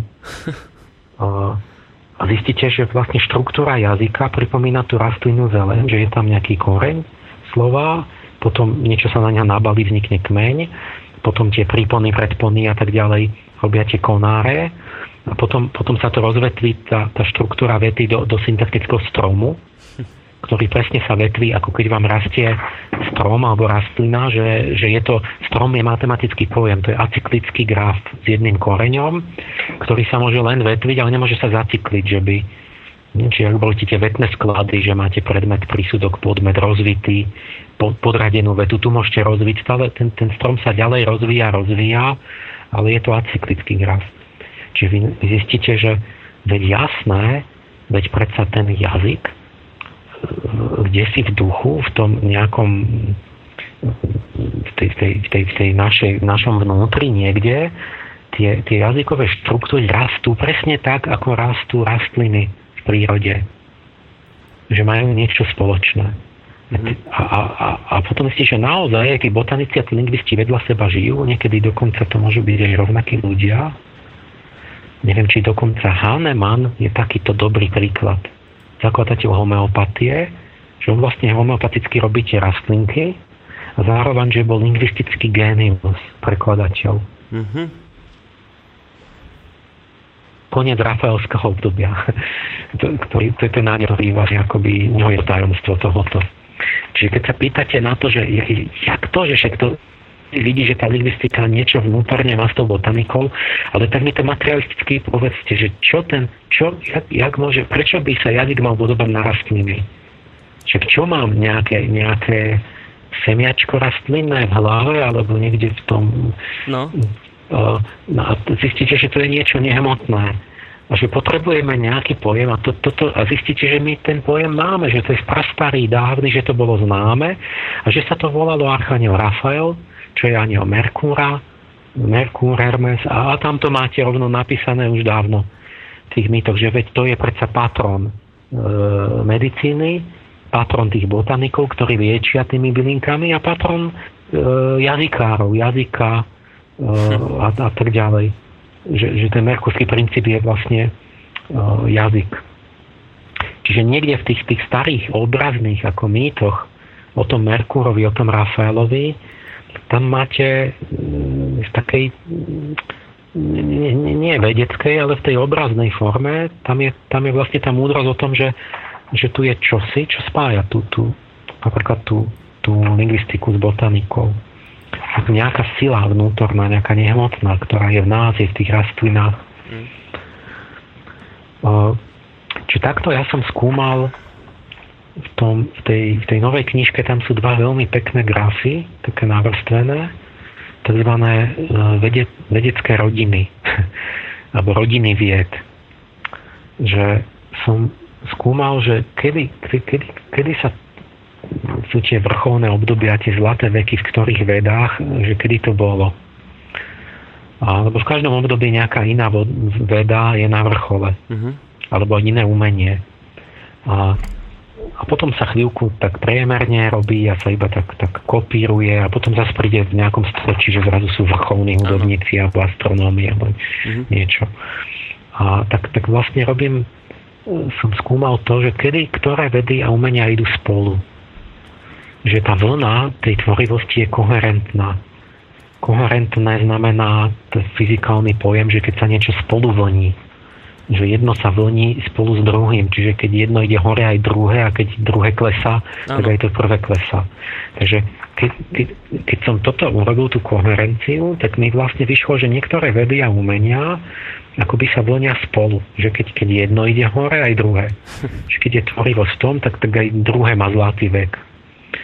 A, a, a tieto, keď dám dohromady, tak mi vznikne rodina, také rodinky, že niektoré vedy a umenia sú pospolu a, a, a majú zlaté vety inokedy než nejaké iné, ktoré patria do inej rodinky. No takto máte napríklad taká venušanská rodina, vieda umení, z grafov, čo tam patrí? Uh, hudba, poézia, krajinárstvo, či krajinomalba, mm-hmm. ale aj niektoré vedy, napríklad psychológia, zoológia. No, prečo? A ešte aj chémia a elektromagnetizmus. No, a to zase... A te, teraz ne, faktom je, že idú spolu.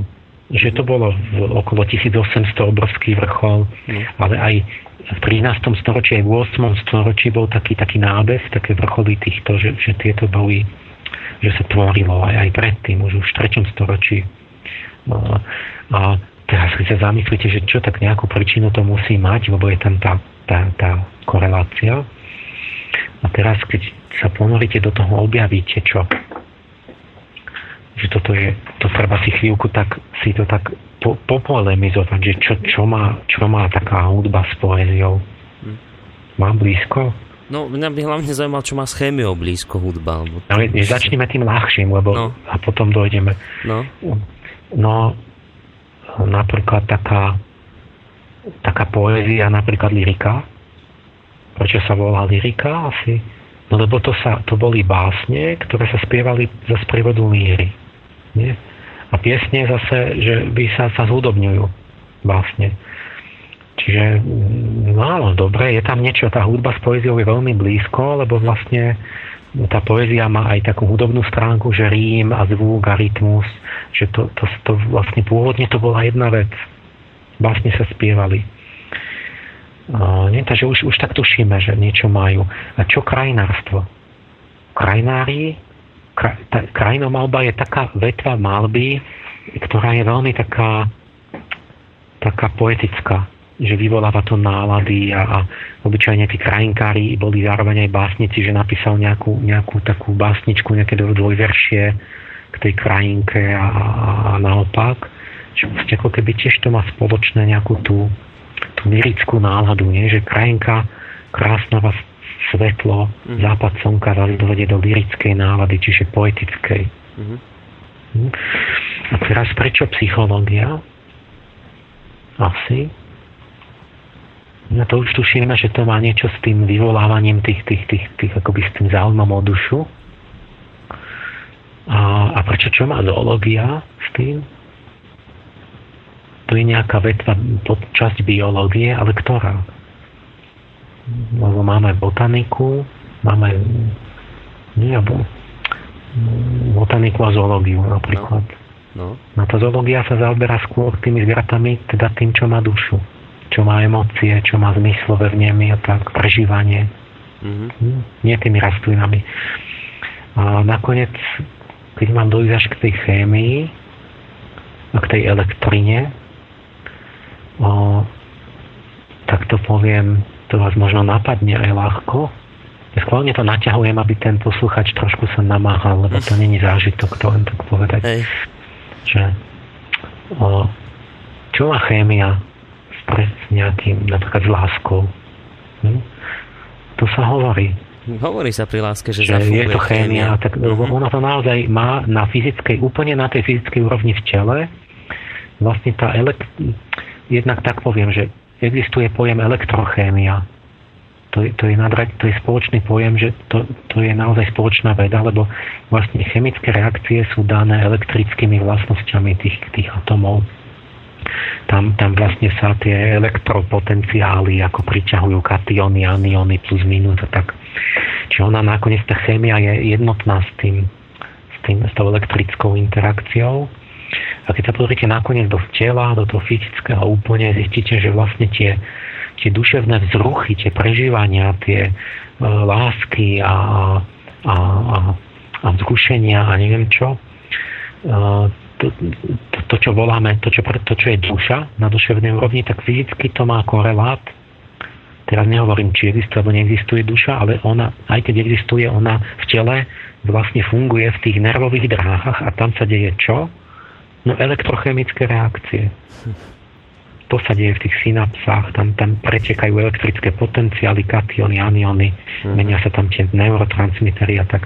Čiže vlastne elektrochémia je vlastne duša na fyzickej úrovni, to je to, čo rastlina nemá, ale zviera to má.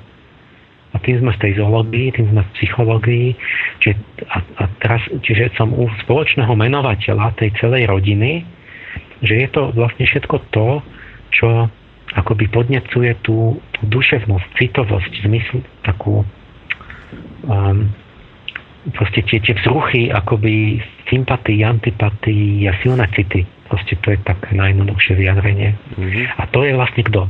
No, no Anael je predsa, sú to anaelské obdobia a to je vlastne bohyňa Venuša, Afrodita, je to tá bohyňa lásky, ktorá čo robí? No podnecuje silné city to je to jej, že ona podnecuje zalúbenosť, ale aj potom, že aj, aj nenávisť, že proste tie, tie, to, že človek je silno, že, že má veľmi silné proste tie citové hnutia.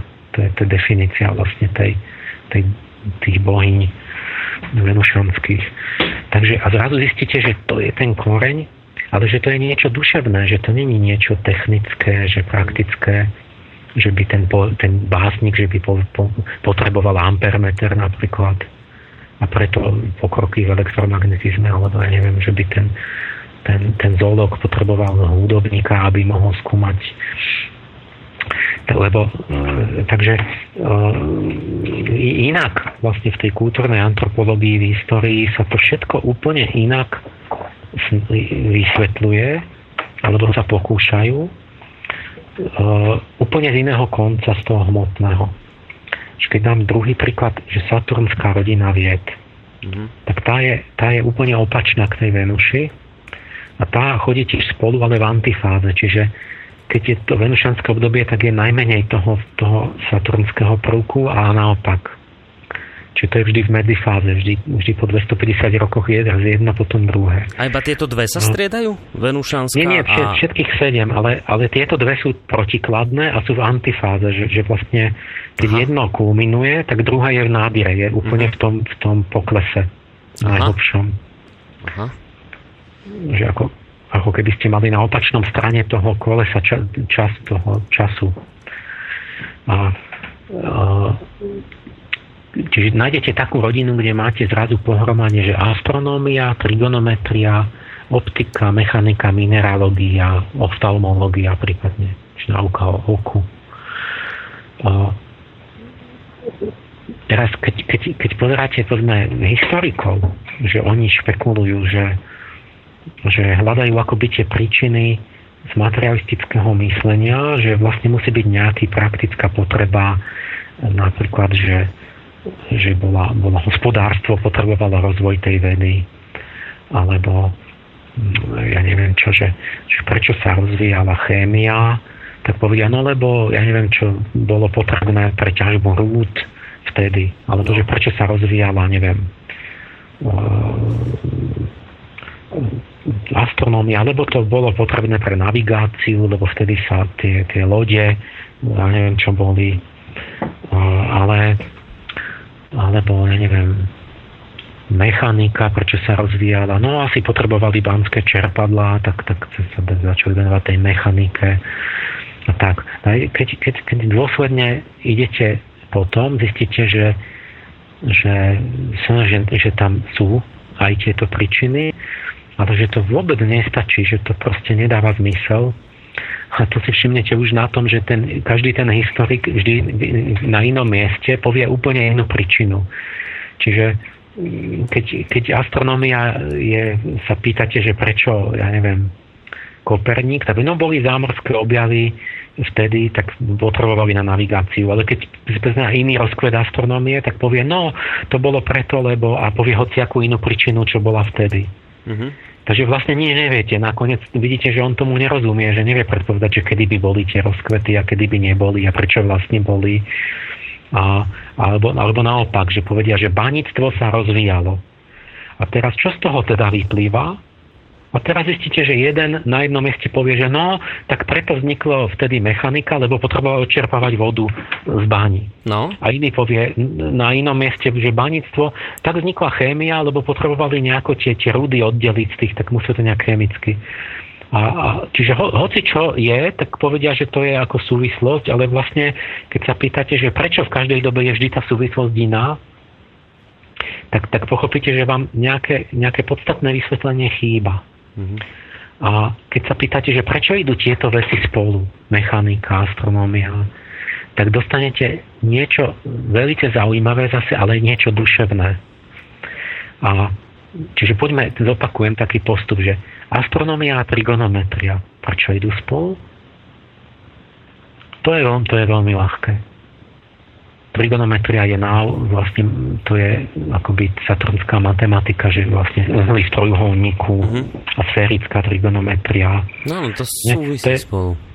To, to je vlastne to, čo potrebuje astronom, keď chce robiť výpočty. No. Takže preto ide to ruka v ruke, že tam priamo vidíte tú praktickú potrebu, že astronóm potrebuje trigonometriu rozvíjať. Mm-hmm. A, ale astronómia a optika, prečo idú spolu? No ďalekohľady. No, astronóm, keď je, tak chce ďalekohľad, jasné. Lenže Bacha teraz už to platí iba iba posledných 400 rokov, lebo veď ďalekohľad vynašiel až, až 1600. A prečo teda išla astronómia s optikou spolu? už, už tisíce rokov predtým, keď neexistoval ďalekohľad, keď nemohli použiť optiku na pozorovanie oblohy. No.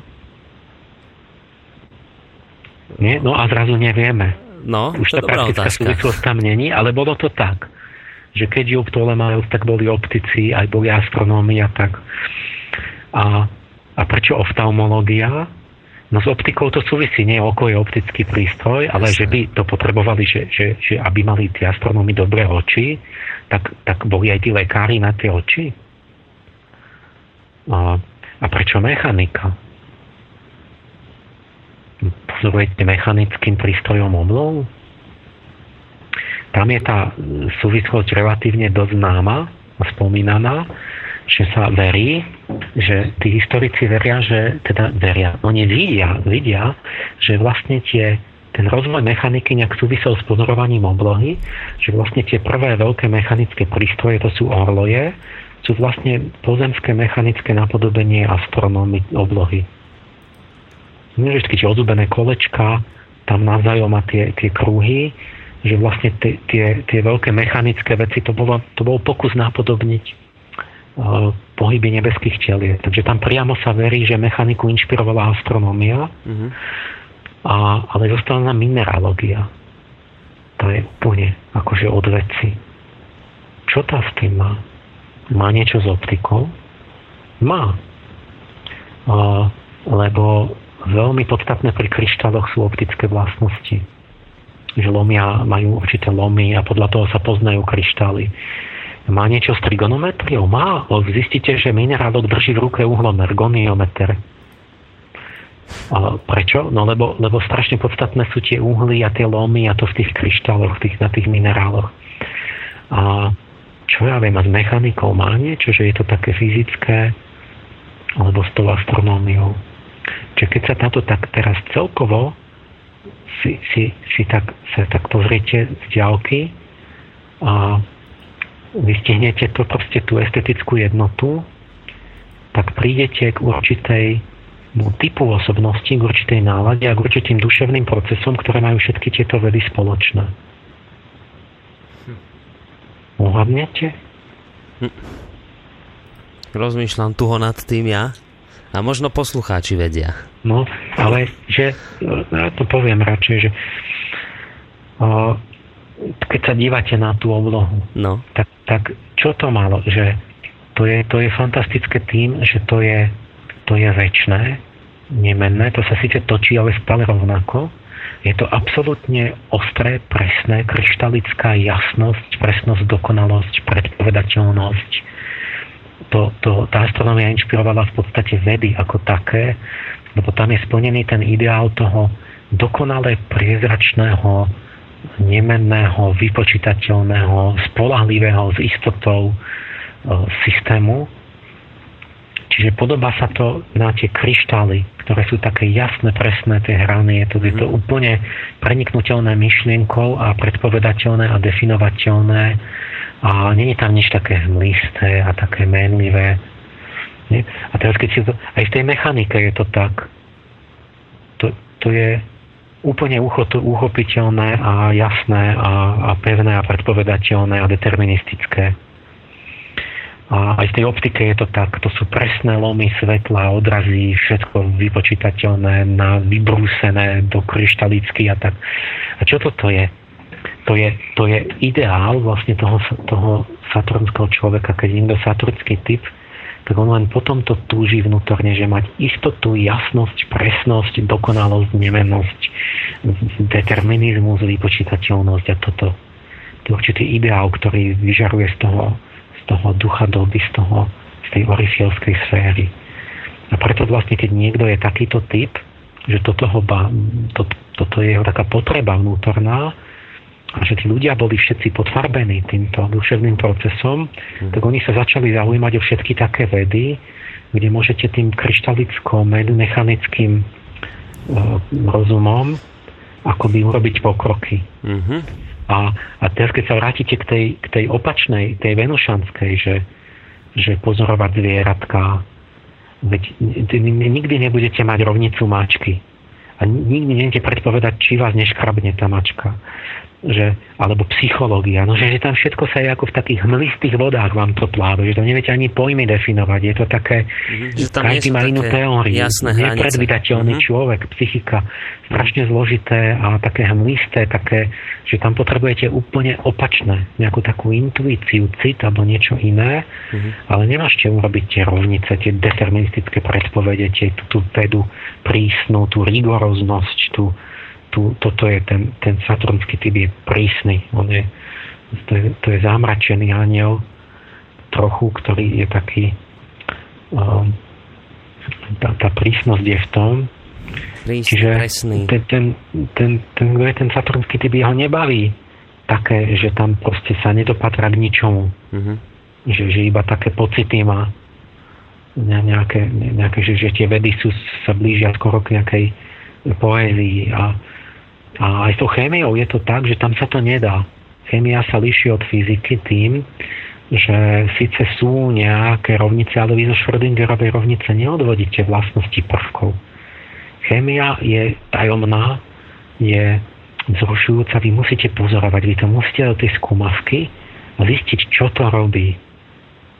Ja musím cín dať, e, že čo spraví, keď ho s vodíkom zavrem do banky ja musím zvlášť zistiť, čo mi spraví zínok a čo mi spraví, ja neviem, kadmium. Ja to neviem vypočítať. A to chemici ne, nemajú teóriu, majú, ale ona je proste vôbec nepokrýva tie fenomény. Čiže oni, oni jednoducho musia mať tie vedomosti a vedieť, že čo ktorý ten prvok robí, ako keby to bol zvláštny druh. Nevedia to formalizovať, nemajú tu nemali by potom, nemajú takú deterministickú teóriu, čo by všetko vyratala jak na tej oblohe alebo v mechanickom prístroji, že viete aj za tisíc rokov, že presne kde tie mechanické hodinky, že, že jak sa budú točiť. A, um, takže toto, toto je príklad akoby na, tú, na, tie, na tie vedecké rodinky a na tú jednotu. A dali by sa dať ďalšie. No to, to som sa chcel spýtať. veľmi pekný taký, že... No. Alebo dva že povedzme, keď, keď je tá, to venošanské obdobie, že, že strašne milujú ľudia te, te, tie silné city, sa v podstate transponujú do, do lásky k sítým farbám. A potom to uvidíte na, na, na plátnach maliarov, ale vy to zrazu uvidíte vo fyzike, že vlastne objavia spektroskop, že, že sa zaoberajú fyzikou farieb, tí fyzici a výsledkom je, že vynajdu spektroskopiu. A, lebo, lebo ich fascinujú farby. Proste tam je duševný motív, len jeden je vedec, druhý je umelec. Alebo že máte uh, ge- rozvoj geografie. Vlastne všetky tie novodobé atlasy, globusy, to je renesančná záležitosť. A, a zámorské objavy samozrejme s tým súvisia, že ich fascinuje objavovanie priestoru. A teraz si uvedomte, že, že tí maliari, čo urobili na platnách? No, zaviedli perspektívu a hĺbku priestoru, priestorovú hĺbku do, do, do malby. Čiže ten istý duch, no to je vlastne Zachariel, ktorý je klasický vlastne inšpirátorom geometrie a tých, tej priestorového zmyslu, tak ten vlastne pod, akoby zaujal aj toho maliara, aj toho geografa, aj toho, toho objaviteľa, toho námorníka, že vlastne objavovať uh, diálky a hĺbky priestoru. Akoby, a zrazu to vedie, zrazu úplne iné oblasti a je to niečo, čo pramení z duše. Ste ten, ten neurobili tie zámorské objavy preto, lebo ten maliar začal malovať perspektívu do diálky, rozumiete, tam začali byť akoby do diálky ten úbežník, že, že vidíte hlboko do obrazu, že no, toto tam začalo byť, tak, tak, tak, že by preto ten Kolumbus dostal zrazu, viete, pod vplyvom tých obrazov, že by dostal objavu, že idem ja ďalej, ďalej, možno tam bude tá Amerika. Že asi nie je pod vplyvom toho obrazu, ale, ale, ale predsa je tam súvislosť, že, že niečo, že všetci naraz mali tú náladu a to je ten duch času. No a to som sa chcel opýtať, že vravíte, že tie vedy idú nejakým spôsobom spolu a, a spolu isté typy vied zaznamenajú vrcholy. To ste nazvali, že to sú nejaké rodiny vied. A tie vedy sa vždy vtedy rozvíjajú, keď sú inšpirované nejakým duchom času. No tak teraz to, to čo hovoríte, znamená, že uh, vy viete už kedy bude povedzme v budúcnosti ovplyvňovať obdobie, ktoré aký duch času a vy dnes viete s istotou povedať, že v tom čase v budúcnosti budú mať svoj vrchol tieto a tieto vedy, tieto typy vied? O, áno, viem to povedať, ale s istotou, ktorú mám danú tou, tou štatistickou istotou. O, čiže keď som pozoroval lebo však to sa inak ani nedá robiť. Keď som pozoroval v minulosti, v dejinách na posledných 5000 rokov uh-huh. nejakú pravidelnosť v tých vlnách, ale ona je štatistická, ona není mechanická, lebo veď to, to ani teória nemôže predpovedať, že by to bolo, že by boli úplne presné tie vlny, ale, lebo tam sú iné faktory, ktoré robia ten šum, ale, ale proste sú tam, je tam tá periodická zložka, niečo tam sa vracia, takže my musíme predpokladať, teda nemusíme, môžeme predpokladať, že keď to ide tisíce rokov, že to pôjde tak nejaký čas aj ďalej. Uh-huh. Aj keď to, to, to, to absolútne nemôžete to, že, že zrazu, ja neviem, to by mohla byť nejaká príčina, ktorá by zrazu prestala pôsobiť. Ale je to nepravidelné, keď to išlo pravidelne tisíce rokov, čiže to, to by sa dalo povedať o všetkom. To bol už Humeov problém, že keď vidíte vychádzať slnko, on hovoril každý deň ráno, tak vy si myslíte, že to je kauzalita, že to má nejakú príčinu, ale vy vlastne filozoficky nemôžete dokázať, ono by na zajtra ráno by možno slnko nevíde. My nemáme žiaden dôkaz, žiaden, žiaden ani oprávnenie to povedať, že, že je niečo, pozorujete nejakú následnosť, možno slnko nie je dobrý príklad. Proste pozorujete nejakú následnosť a, a u ktorej neviete príčinu naozaj. A nazývame to, že je to kauzalita, že keď príde jeden jav, tak príde druhý. Ale my nevieme, prečo to je a možno tá kauzalita zmizne a možno na, na, na ďalší krát to nepríde. Mm. Nie, lenže keď niečo pozorujete už tisíckrát, tak vy jednoducho sa musíte spoliehať na to, že to príde ako vždy.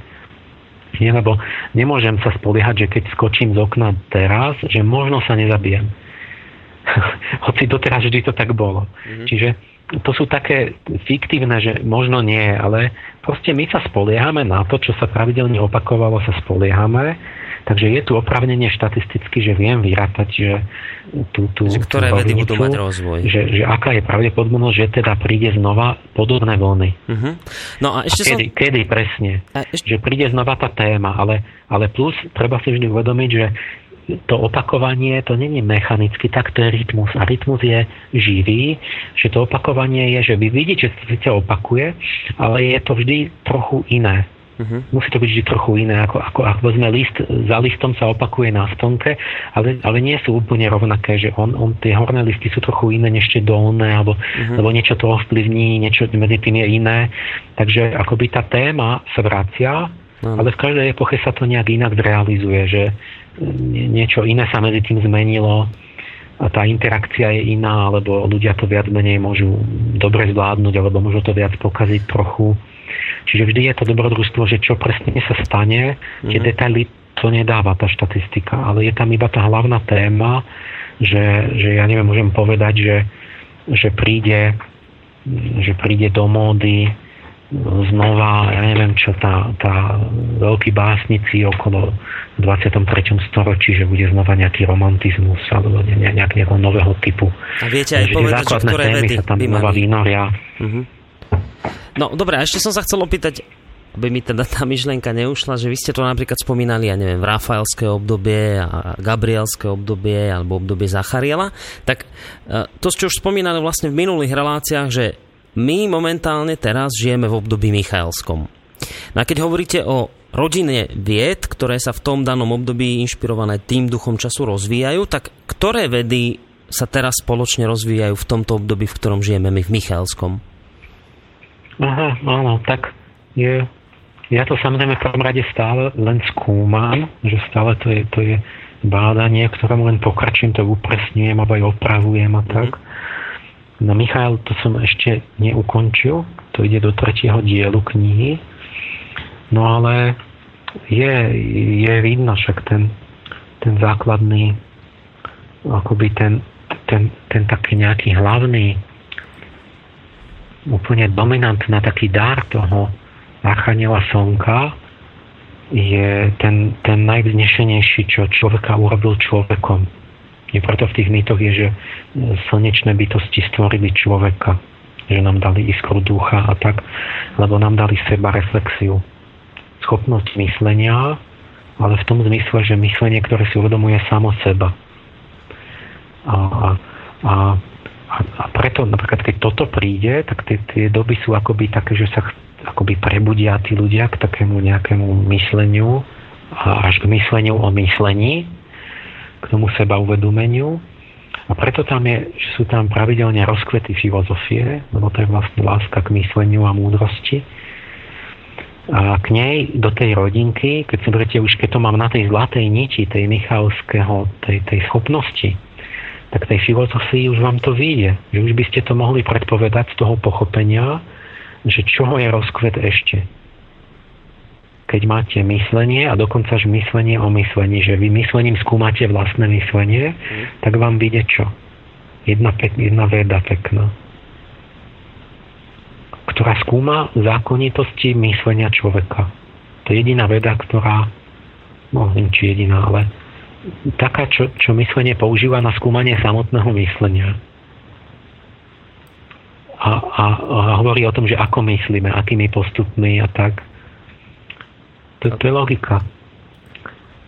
Že, že máme premisy, silogizmy, závery, predpoklady a takéto. Mm. Čiže v Michalskom obdobiu vám platí, patrí rozkvety logiky, tie idú súčasne s tou filozofiou, či zakladateľ logiky Aristoteles, ale aj indický zakladateľ Kanada, či ktorý to bol.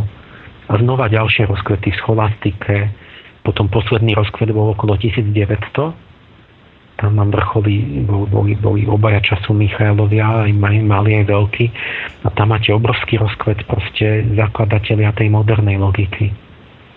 A, a, a všelijaké logiky poobjavovali mod, modálne a, a, a predikátové a, a, a viachodnotové logiky a fázy logiky a úplne rozvoj toho, toho myslenia o myslení. To bolo nedávno vlastne pred 100 rokmi. Čiže máme filozofiu, logiku a to, to, to, to, to, už som, to som už spočítal presne akože kvantitatívne tej grafii a ešte sa mi zdalo, že klasicky sa hovorilo v stredoveku o tých siedmých slobodných umeniach, že vlastne je sedem múz a sedem sfér a sedem umení, lebo oni, oni nemali ešte toľko tých vied a umení tak, tak mali to tak priradené k tým sféram planet hovorili, že vlastne slnečná sféra, napríklad Dante o tom píše, že to je aritmetika. Napríklad, lebo aritmetika je tiež také čisté myslenie. Možno, že aj algebra. Aritmetika, ten pojem čísla a tak to som ešte nespracoval nejak definitívne, tie dejiny matematiky, ale, ale je, to, je to tam, je mnoho tých rozkvetov tam vidno. Diofantes, obrovský taký aritmetik, teória čísel v Číne a inde v 13. storočí, okolo 1300 vrchol. Čiže možno aj toto. Mm-hmm. A teraz, teraz neviem ešte čo. No dobre, to boli vedy, ktoré teda povedzme, že v tomto období súvisia spolu a zaznamenávajú vrchol. A teraz ale vy ste napríklad hovorili, že ja neviem, ak si to dobre spomínam, tak, tak ste hovorili, že neviem, či v, to bolo v realizme, že napríklad v morálke sa prejavoval v tom čase hedonizmus. Dobre som si to zapamätal?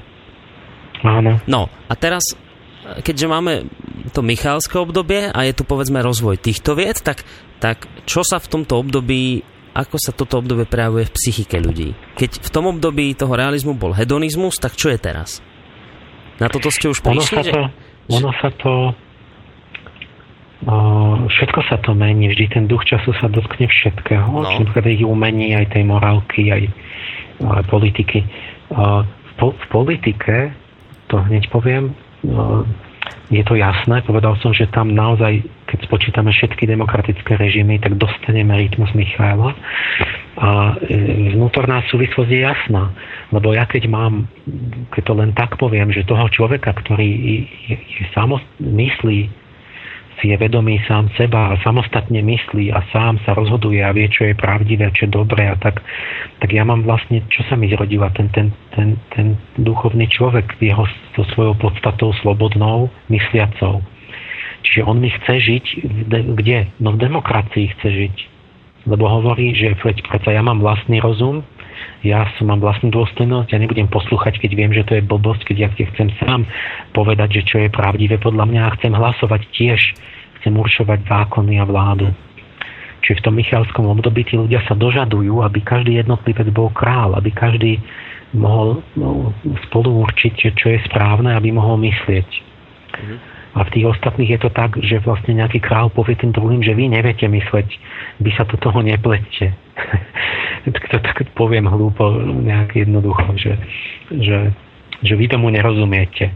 No a to si v Michalských obdobiach by si to ľudia nechcú si to nechať a nemali by si to nechať. V ktorých Takže obdobiach to sú demokracie, nech... že demokracia patrí k tejto no. schopnosti. Ale, ale, ale je to naopak aj, že, že to není, že Michal je duch času, to je, to, on nezaručí, že my budeme myslieť, lebo, lebo to, on, tí, tí anieli nás nemanipulujú, oni, oni len ponúkajú nejakú inšpiráciu. On, on, akvinské organizácie našepkávajú, oni ponúkajú. A my musíme urobiť to rozhodnutie, tú námahu, že sa spojiť s tým Michaelom a rozvíjať to myslenie. Že je to úloha, ale my, my ju musíme urobiť. No, preto, aby sme tú demokraciu úplne na ňu strašne nedoplatili. Takže to je politická forma k mhm. tomu michalskému dáru. A, a v umení máte krásny prechod, že od toho realizmu, to bol ten senzualizmus v tom baroku, zrazu vidíte, že keď 1789 sa hovorí, že na jeseň, vraj v novembri, ale ja neviem, či to tak presne, že prevzal od Gabriela žezlo ducha času Michael. Mm. A vy zistíte, že dole na zemi zrazu akoby, neviem, či to dokonca nebolo presne v tom roku, že zrazu tam nejakí maliari, nejaký Cézanne, Paul Cézanne, e, Paul Gauguin, tiež je Paul, a a, a ešte no, ktorý to bol zabudol som. Proste tí, tí zrazu dostali úplne novú myšlienku, že prvýkrát, že realizmus je nezmysel, že ideme preč od realizmu. Mm-hmm. Že na čo? Že to každý vie namalovať tak, že to, že to podobá na prírodu. A odtedy začali, začal sa vývoj, ktorý viedol k abstrakcii v malbe. Či, a potom to vedie ku kubizmu, k expresionizmu, k tomu, že tam už potom sú aj nejaké čiary na obraze a tak. A, čiže úplne iná nálada, od, preč od tej smyslovosti do, do, do, do čoho? Čo to vyjadruje? No od, od, od zmyslového vnímania k sile myšlienky. To, čo je na obraze abstraktných maliarov, to sú myšlienky, to je pokus názorniť myšlienky. Oni to aj vedia, Apollinaire, Picasso to povedia, že ja čo robíš, čo robíš ty, Pablo Picasso, čo to tam máš za haky-baky. Mm. On, on povie, že ja som prestal zobrazovať to, čo vidia oči, uši a tak, zmyslové orgány. Ja som začal, z, z, hovorí, toho citujem, že ja chcem namalovať to, čo vidíme myslou. Ja chcem namalovať myšlienkový svet. Mm. A preto on namaluje husle tak, že tam to nie sú fyzické husle, lebo sú tam nejako úplne krivo a nejaké fragmenty tých huslí. Lebo ja, ja, ja malujem to, ako ja v duchu vidím husle, že čo sú pre mňa typické znaky huslí, tak to ja mám v mysli. Čiže ja, on maluje myšlienku tých huslí. A, a teraz zistíte, že čo tie princípy toho kubizmu, že napríklad tam máte, ne, jednak sú rozpadnuté na nejaké kusy typické, že to nie je fyzický predmet, že povedzme tam máte to tak nakrylo, že fyzicky to nejde. Že povedzme sa, máte, máte súčasný výskyt, že sa vám prenikajú, že neviem, stôl a stolička sa prenikajú navzájom. Uh-huh.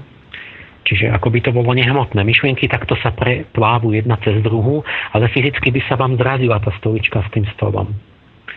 A môže kľudne ľudskú postavu, kde krížom cez ňu pôjde auto alebo hoci čo alebo bude mať v hlave napríklad, bude mať tá ľudská postava, ja neviem, dom. Mm-hmm. No to je myšlienkový svet, že myslím na dom, ale, ale fyzicky ten dom nemôžete dať do hlavy.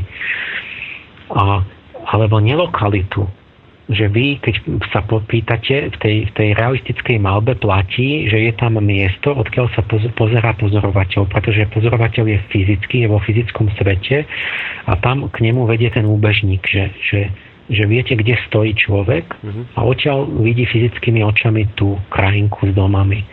A teraz u, Picasso v tom kubizme zrazu vidíte, že, že ten niekto, kto, kto myslí alebo sa díva na tie predmety, sa díva z hora, zároveň z dola, z boku, správa, zľava a neviem odkiaľ z ďalky aj z blízka nás. Uh-huh.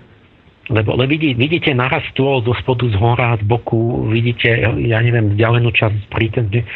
Čiže je tam, tam je nelokalita, ten, ako by to bolo Božie oko, alebo nejak, nejaké, nejaký mentálny svet, kde vy vidíte to, že ste všade naraz a neviete, kde ste. A teraz, teraz si uvedomte, že toto je úplne súčasné s vývojom vo fyzike.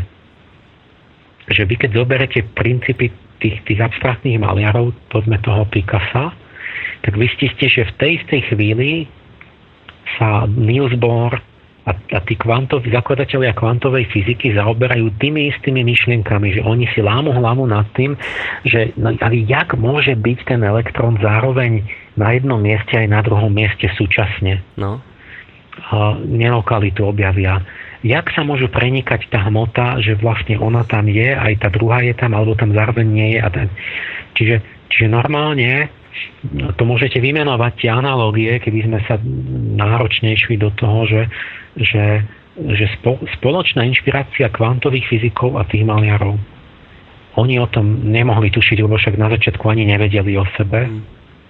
A vidíte, že ten, teraz je zaujímavá a podstatná zákonitosť, že kto myslíte, kto je prvý z tých dvoch? Z tých dvoch skupín? Umelec alebo vedec? No, ja mám pocit, že najskôr idú umelci. Umelci zachytia inšpiráciu ducha doby skôr no. a vedci idú po nich. Uh-huh. Čiže vy to, čo vedec, vedci sformulujú do teórie, vy to vidíte s predstihom asi jednej generácie, 10-20 rokov na platných maliarov, v básniach a tak. Uh-huh. O, je to buď tým, že ten cit to vycíti rýchlejšie a je to aj také ľahšie, že on proste niečo cíti a hodí to tam a že tá veda je predsa len, že najprv máte intuíciu a potom ešte nejaký kus práce, než, to, než si to uvedomíte plne, než to dokážete, otestujete, než, než to objavíte. Tak, takže ako keby tá vedecká teória ide, ide až potom, že ten maliar už tú intuíciu rovno zachytí a zmotní, ale len v umeleckej podobe. A vedec v tej istej chvíli tú intuíciu dostane, ale ešte, ešte mu trvá asi mm-hmm. urobiť to, to dopracovať. Čiže zhruba jedna generácia. Je... Jedna generácia je rozdiel medzi tými umelcami. Ja, ja tak pozorujem, to môže byť, viete, to môže byť rok predtým a môže to byť 10, aj 20, aj, aj 30. Napríklad vedecká psychológia sa vám rozvíja, to je taká vlna, v knihe je namalovaná v tom druhom dieli. A keď si zoberete psychologický román, čiže umelecký žáner, tak zistíte, že že skrížená korelácia medzi nimi je a teraz to tam je presne. Že ja sa ani nepozriem. Tuším, že tuším, že to je aj oveľa viacej. Ako jedna generácia. Dejiny psychológie. Zatiaľ, kým to nájdete, tak ja poviem mm, veci, No je ktoré to aj, aj pol storočia, niekedy to môže byť od, od uh-huh. proste nejaké 10 ročia to až bývajú, ale povedal by som taká jedna generácia. Uh-huh. Uh, Čiže vidíte, že vlastne vedecká psychológia sa zrodila z umeleckého smeru, z psychologického románu. Stendhal alebo Dostojevský tam už majú veci, ktoré Freud alebo uh, tí ďalší potom, potom vedecky rozpracúvajú. Hmm. No my sme, uh, uh, teda ste hovorili o tom, že dnes by sme asi mali angelológiu uzavrieť, ale zase sa ukázalo, že ju neuzavrieme. A že ešte si niekoľko tém z tejto oblasti necháme pre ďalšie časti, pretože dnes sme sa, vyzerá to tak, že stihli venovať len estetickej jednote doby, ako ste to nazvali, pretože nás čaká záverečná hodina relácie, ktorá je venovaná vašim otázkam. Ja som hovoril, že vy môžete klásť otázky k téme, ktorú dnes rozoberáme, ale k tejto téme aspoň zatiaľ na maili otázky nie sú. Telefón vám dávam teraz do pozornosti číslo 048 381 0101. Tam môžete zatelefonovať aj otázky k téme, ktorú teraz rozoberáme, ale tá záverečná hodinovka, ktorú máme pred sebou, je charakteristická tým, že Ehm, vy sa môžete pýtať aj na úplne iné veci, ktoré vôbec nesúvisia s témou, ktorá, ktorú teraz riešime. A ja pri pohľade do mailu studiozavináčslobodnyvysielac.sk vidím, že tam prišlo dosť otázok. Takže ehm, vlastne ten, ten záver e, relácie, tú záverečnú hodinu budeme venovať vašim otázkam a nemusíte mať vôbec žiadnu obavu, ak ani nesúvisí s touto témou, tak pokojne položte otázku či na telefóne ešte raz číslo 048 381 0101 alebo nám ju napíšte na mail studiozavináč.slobodnyvysielac.sk prípadne na Facebook. Týmto všetkým vašim otázkam sa budeme venovať v záverečnej hodinovke, ktorá nás čaká po pesničke, takže ostaňte na linke aj vy, pán Pálež, a takisto aj naši poslucháči.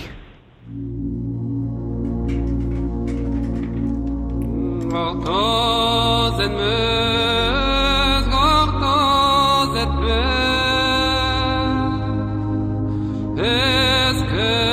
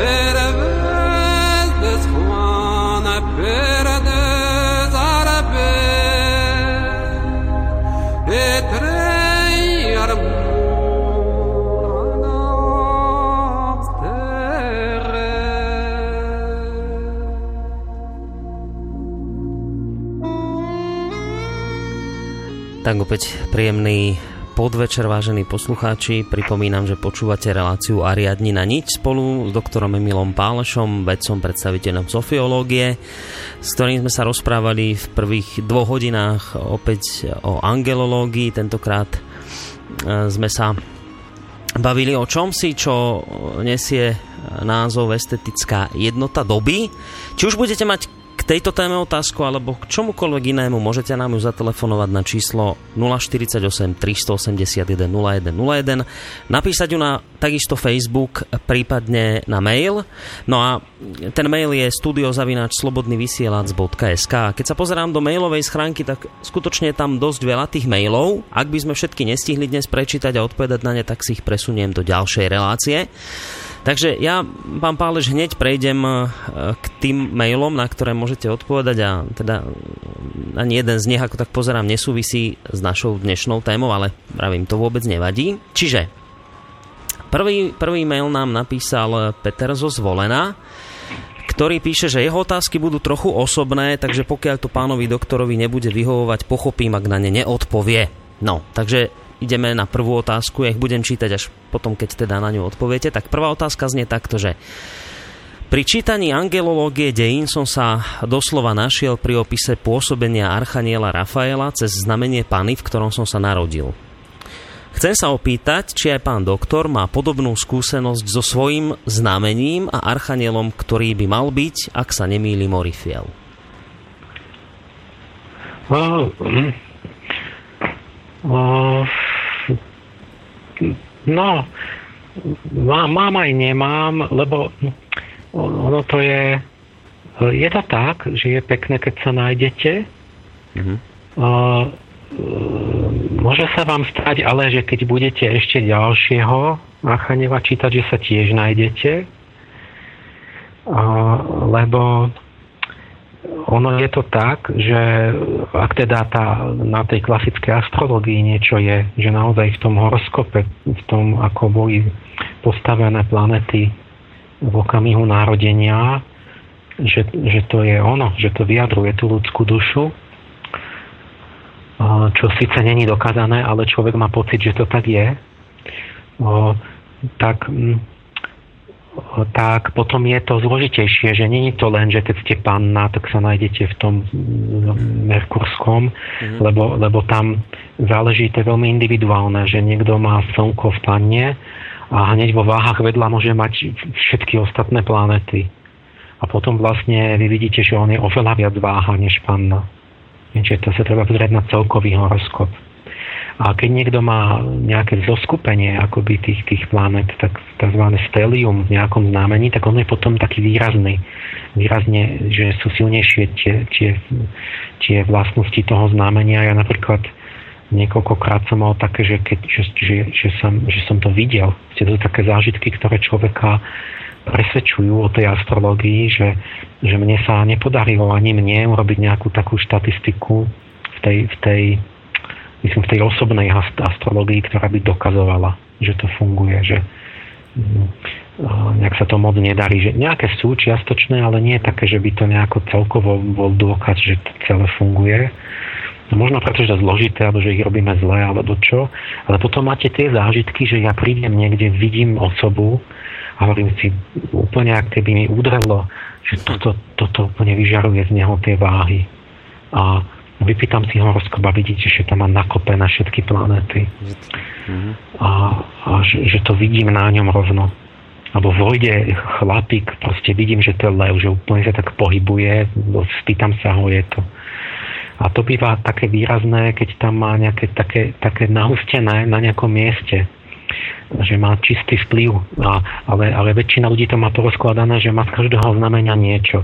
Takže potom, mm. potom sa nájdete aj v tom, aj v tom, aj, aj, ale každý má niečo trochu viac, trochu menej. Mm. Tak u mňa je to tak, že ja mám v tom, nie že len som vodnár, ale mám, má, čiže že nielen Slnko bolo vo vodnárovi, keď som sa narodil, ale aj Venuša a Mars, čo sú veľmi osobné planety. Takže mám dosť veľa toho vodnára, podľa klasických astrologov vlastne vidíte, že oni hovoria, že vodnár je taký, čo vylieva vody ducha na zem, že čo, čo, čo poznanie a, a ľuďom dáva a tak, no tak robím to. Mm-hmm. A, e, takže mám viac toho. Čiže je to niečo podobné a, ako... A, a, áno, je to tak, mám toho Orifiela, toho aniela Saturna dosť silno.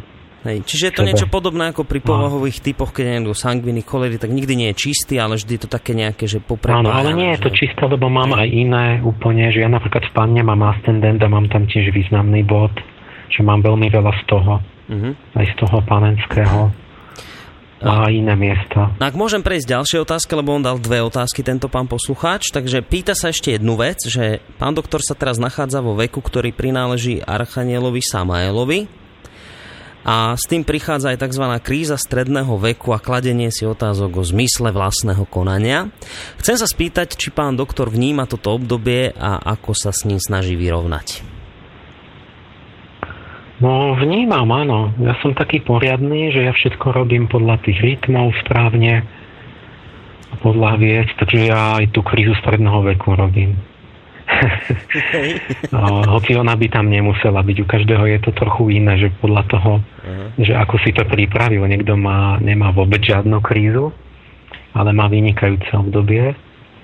Takže ja, ja myslím, že mám, ja mám tak dosť do, dobre, akože mám v poriadku mm-hmm. všetko, že si proste pracujem na čom chcem a snažím sa tvorivo a tak, ale, ale aj, aj to cítim, aj toho, že na niektorých veciach, že predsa len niektoré osobné veci boli, ktoré mi dali zabrať veľmi, že som zrazu, proste som nečakal, že proste sa udiali také udalosti, že okrem iného napríklad smrť oboch rodičov v krátkom čase, mm-hmm. ale aj iné, ktoré snáď v tejto chvíli nepoviem. Mm-hmm. Tam, tam, si, tam si tam niečo nepoviem, také úplne osobné. Plná demokracia. To, ktoré, ktoré súvisia s tým, že ako keby vystúpili také nejaké konfrontácia s niečím, ako keby čo zdanlivo prišlo zvonku, že sa to človeku stane ale ono to nejak tak e, tajomne súvisí s jeho vnútrom, že ako keby mu to dávalo najavo, že niečo sa tak namokní, že, že no pozri, máš nejakú vlastnosť, musíš, sa,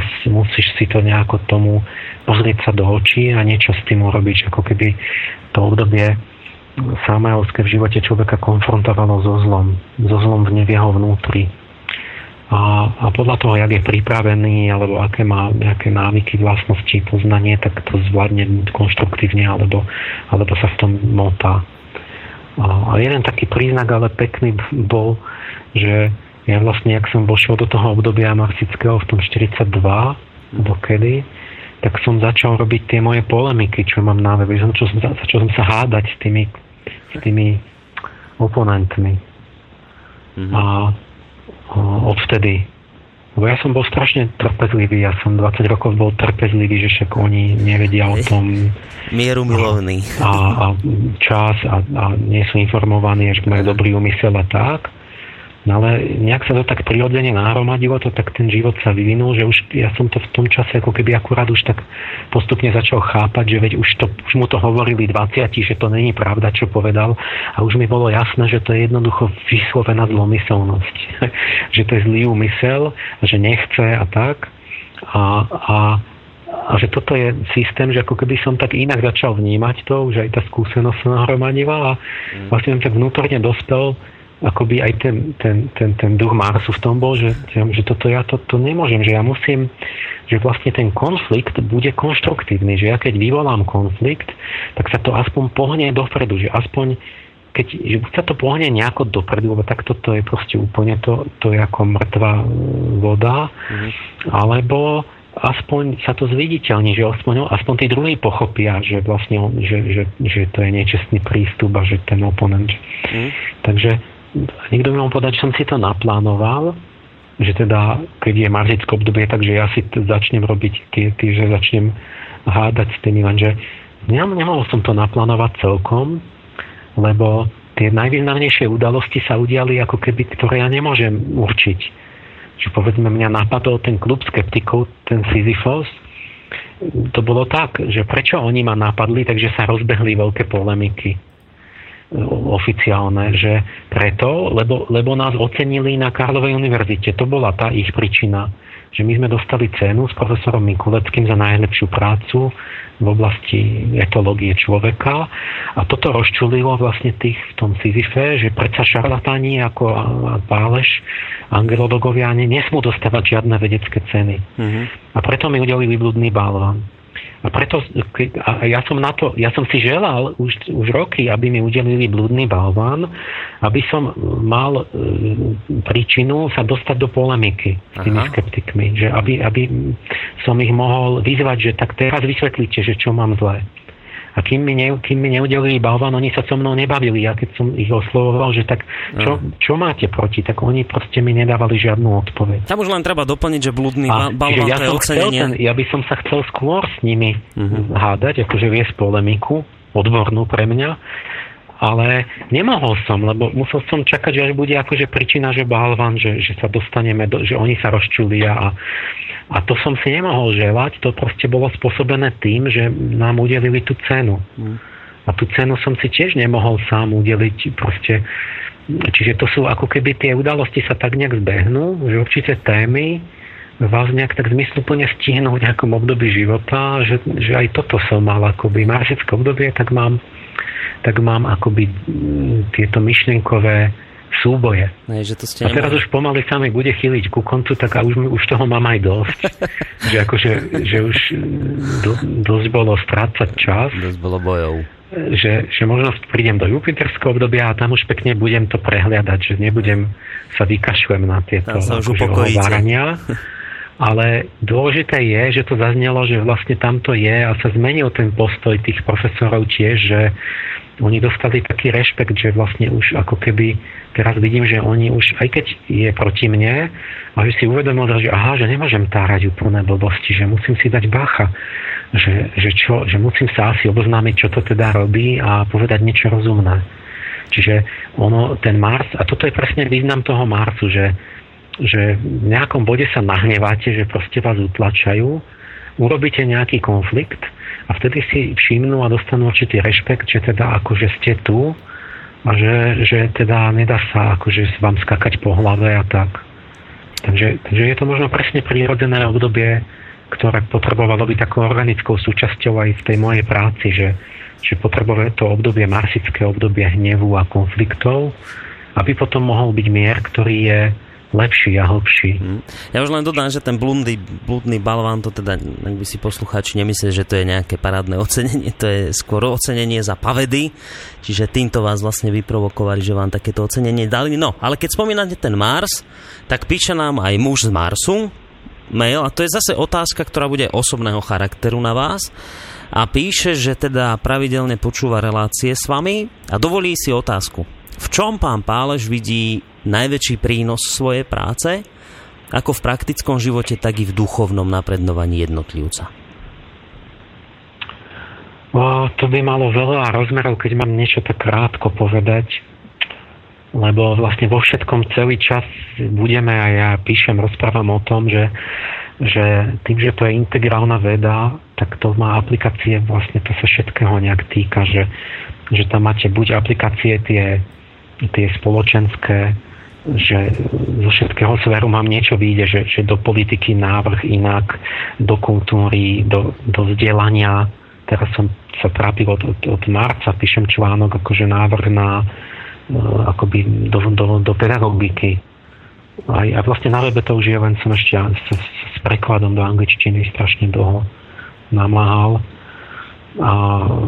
Čiže do, do, do rôznych oblastí spoločenského života. Teraz, keď zoberiete tie súvislosti s prírodou, tak vám vychádzajú aplikácie do medicíny rôzne, proste, lebo tam ide o tú psychosomatiku. Keď zoberieme to, tú psychológiu jednotlivca, tak vám vyjdú aplikácie pre osobný rozvoj, čiže taký duchovný podnet. A, a to, to je asi tá, tá, tá, tá prvá a tá najväčšia, lebo ona vlastne podmenuje aj tie ostatné. Mm-hmm že vlastne poznaním tie, tie dejiny a tie rytmy, tam nejde len o to, že, že ja dokážem nejaké rytmy, alebo čo to, to, to tých rytmov je kto vie koľko v tej duchovnej prírode, úplne iných, ktoré vôbec ja netuším a, a aj tie moje, ktoré, áno, sú tam štatisticky, ale oni možno sú trochu inak možno, možno, lebo to je také, to, to je trochu približné to poznanie, že nie je úplne exaktné, že možno je to tam ešte inak, ešte trošku, že možno na to prídeme, možno nie. Že nejde o to, že, že som dokázal nejakú tú, tú, tú tézu konkrétnu, ale že tie, tie, tie rytmy sú nástroj, ktorý mne pomáha na tej histórii e, si, si lepšie objaviť a uvedomiť a akoby vydestilovať tie, tie právzory, čiže určité za, fundamentálne princípy a zákonitosti psych, duše človeka. Že, že ja ich spoznám. Bez ohľadu na to, že či sú v rytmoch a nie sú v rytmoch a kedy sú, že, že si na tom uvedomím, že čo v mojej duši mám ako základné alchymické elementy duše. To je ako taký moment, ako keby ste si zrazu uvedomili, že, že existuje kyslík, dusík, že to sú nejaké prvky, a zrazu môžete všeličo robiť. A dovtedy sa vám zdalo, že to je iba nejaké také, že neviete, že to je nejaká zmes niečoho tu okolo. A teraz zrazu si uvedomíte, že tu je kyslík, dusík, vodík, uhlík, že to sú nejaké základné prvky, ktoré, ktoré interagujú a ktoré dávajú určité výsledky a ktoré môžete určitým spôsobom namiešať, alebo a potom vám to buď vybuchne, keď dáte no, tam dusíka, niečo vám to vybuchne, keď, keď je to uhlíka, dáte to, ožije vám to a tak, takto, takto tie duševné prvky, to sú tie archetypy, to sú analogie tých prvkov v duši a že sa môžem potom začať, to je akoby taká, taká alfabetizácia, že ABCD e, sú tieto archetypy. Tí, tých sedem planetárnych archanielov to je akoby samohlásky nejakej duševnej abecedy, lebo tých je približne sedem bývalo v abecedách.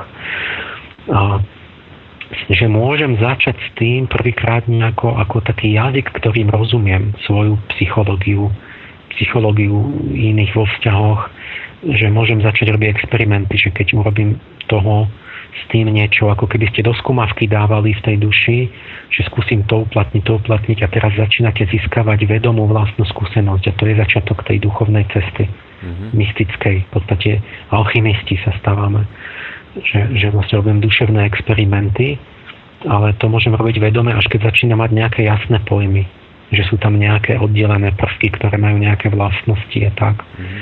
A, čiže toto je to najväčšie, že nie to, že by to moje učenie nakoniec malo byť, muselo byť pravdivé, alebo že, že by nebolo nič iné okrem toho, alebo že by to, čo ja hovorím, že to tak je určite. To všetko môžeme potom dať do úzadia, že to bol iba príklad to má byť podnet, ale najväčšia je, že, že keď my, ja inšpirujem tých mojich žiakov k tomu, že, že vidíte, aké, že môžeme to objavovať sami. Môžete vy sami objavovať a môžete prísť aj na to, že ja som urobil chybu alebo doplniť, čo som urobil. Mm-hmm. Ale podstatné je, že sami objavíte a môžete to uplatniť v živote a, a si to skorigovať a viete, čo robíte, prečo to robíte a, a že vlastne to, to obohatí a povznesie život, že, že vlastne budeme múdrejší. Mm. Budeme robiť iné veci. Proste poznanie sa premení na činy. No, dobre, tak toľko odpoveď uh, Pavlovi.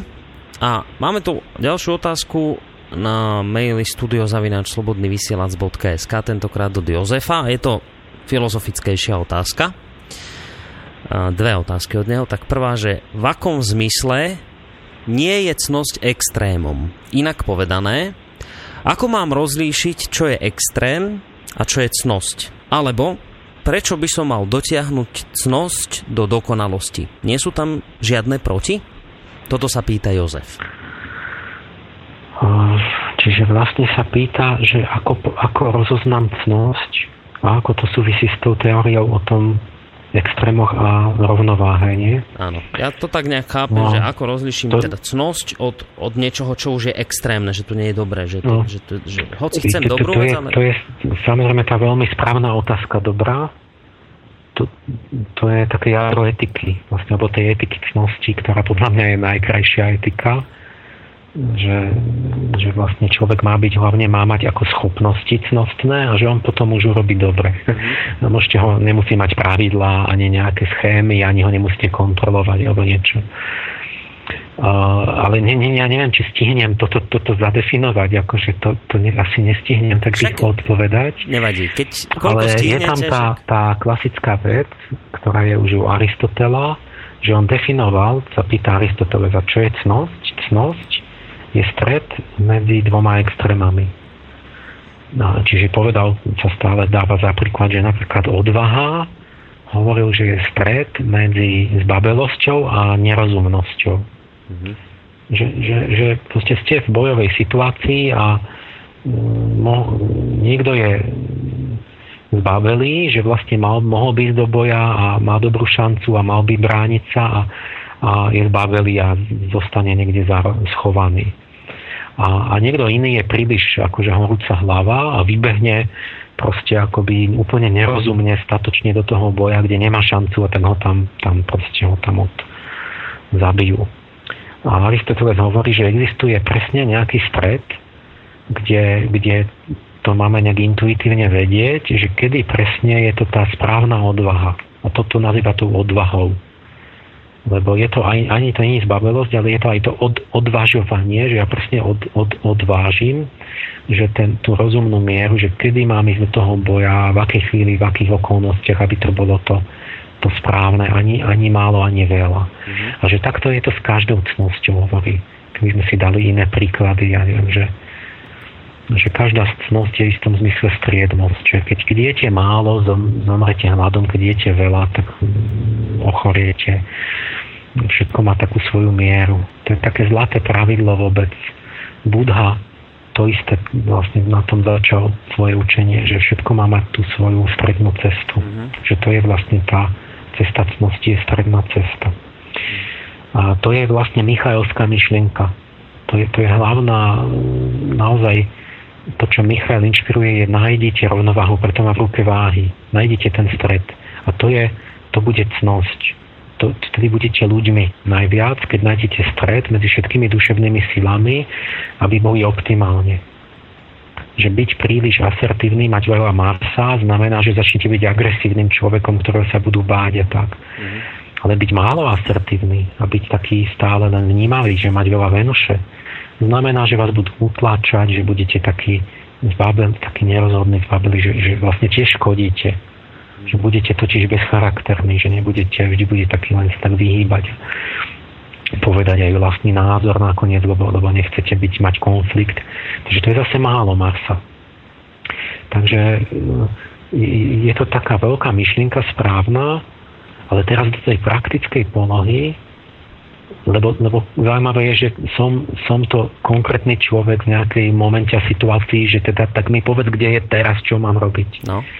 A, že, že, a to, to, ale to je práve už tá, to je práve už to, že čo, čo, čo nestihnem nejak abstraktne zadefinovať. No, si to ani nedá možno, lebo naozaj tá etika je, je nakoniec, tá etika není v schémach, alebo, lebo to máte, vy máte, že prikázanie neklamať. Lenže keď máte partizána v skrini a príde ten nacista, že a máš niekoho, máš v skrini partizána, a tak poviete, že nemám čiže klamete. Mm-hmm. Čiže ona, ona tá etika je, etika je duch. Ona sa nikdy nedá celkom, že daj mi návod, definíciu, ale ona nakoniec je vždy z ducha prítomnosti, že musíme byť my jednoducho duchovne vnímať tie pravzoricnosti a to sú zase tie archaniely. A chápať ich, byť stále s nimi v spojení. Čiže nie, že sa pýtam, na etiku niekoho, nejakej príručky alebo kniaza alebo čo. V tých islamských krajinách dodnes to tak máte, že pani je, je proste upratuje doma a zrazu je tam pán, ktorý je nevládny, proste, že močí pod seba a, a stolicu a takto, že, že vlastne je a, a, a ona teraz má problém, to hovorím skutočný prípad, že, že či ho môže akoby umyť a prezlieť, či, či môže ho do kúpeľne vzať a tak lebo, lebo to je muž a ona nemôže byť cudzým mužom v nejakom byte nahým. Mm-hmm. Lebo to je porušenie morálky. Tak čo on robí? No je také telefónne číslo v Iráne, že ona, ona zavolá to číslo, tam je ten, ten, ten ja neviem, jak ho volajú, taký ten, ten, ten náboženský právnik, Aha. že na Korán odborník a pýta sa, že mám takúto situáciu, že môžem toho muža mu pomôcť, uh-huh. Že leží v nejakých zvra- pom- pomočený a, po- a nevie sa pohnúť, že, že môžem ja ho ako umyť a tak, že, že ho prezviesť a ten povie, e, popíšte mi presne situáciu a daje presné otázky, že koľko rokov má ten muž. No, 84. E, a akú má chorobu, ako to, aké si, nie je tam nikto iný, žiaden muž a, a potom je odpovie. E, môžete urobiť presne to a to. A povie, áno, v takom prípade e, môžete ho prezvieť, čak je to starý nevladný človek, takže nejedná sa o sexuálny hriech a ubezpečí ju, že sa nedopustí hriechu podľa Koránu. Ale ona to sama nevedela. No to je hrozné niečo. Toto. Mm-hmm. Že, že, že musíte, predstavte si, že by ste volali v každej situácii morálnej, že čo máte robiť. A musí to niekto iný, hej, a, povedať. Čiže to treba vedieť, to treba mať tú ducha prítomnosť a presne to ja chcem že aby človek bol e, morálne samostatný, aby mal, mal, spojenie s tými duchovnými bytostiami, ktoré sú tými cnosťami. A vtedy to vždy viete, viete to intuitívne, ale nemôžete to povedať dopredu, mm. lebo každý človek, každá situácia, každý čas je iný. Mm. Keď je to na inom mieste, v inom čase, s inými ľuďmi, je úplne iná situácia morálne. Vy, vy tú istú vedu robíte jednému a, a, a neubližili ste mu, a robíte to druhému a ubližíte mu. Mm. Čiže to v konečnom dôsledku tá, tá naozaj tá cnosť je niečo živé. Áno, ale myslím, a že ste... Je to intuícia vlastne. Ale mám pocit, že ste odpovedali poslucháčovi, keď no. sa pýtal na ten extrém a, a, a na cnosť. A teda keď hovoríte, že cnosť znamená to, že som niekde v strede, že nájsť tú rovnováhu. A to no vlastne... áno, je to príliš, to je správna, ale príliš abstraktná definícia.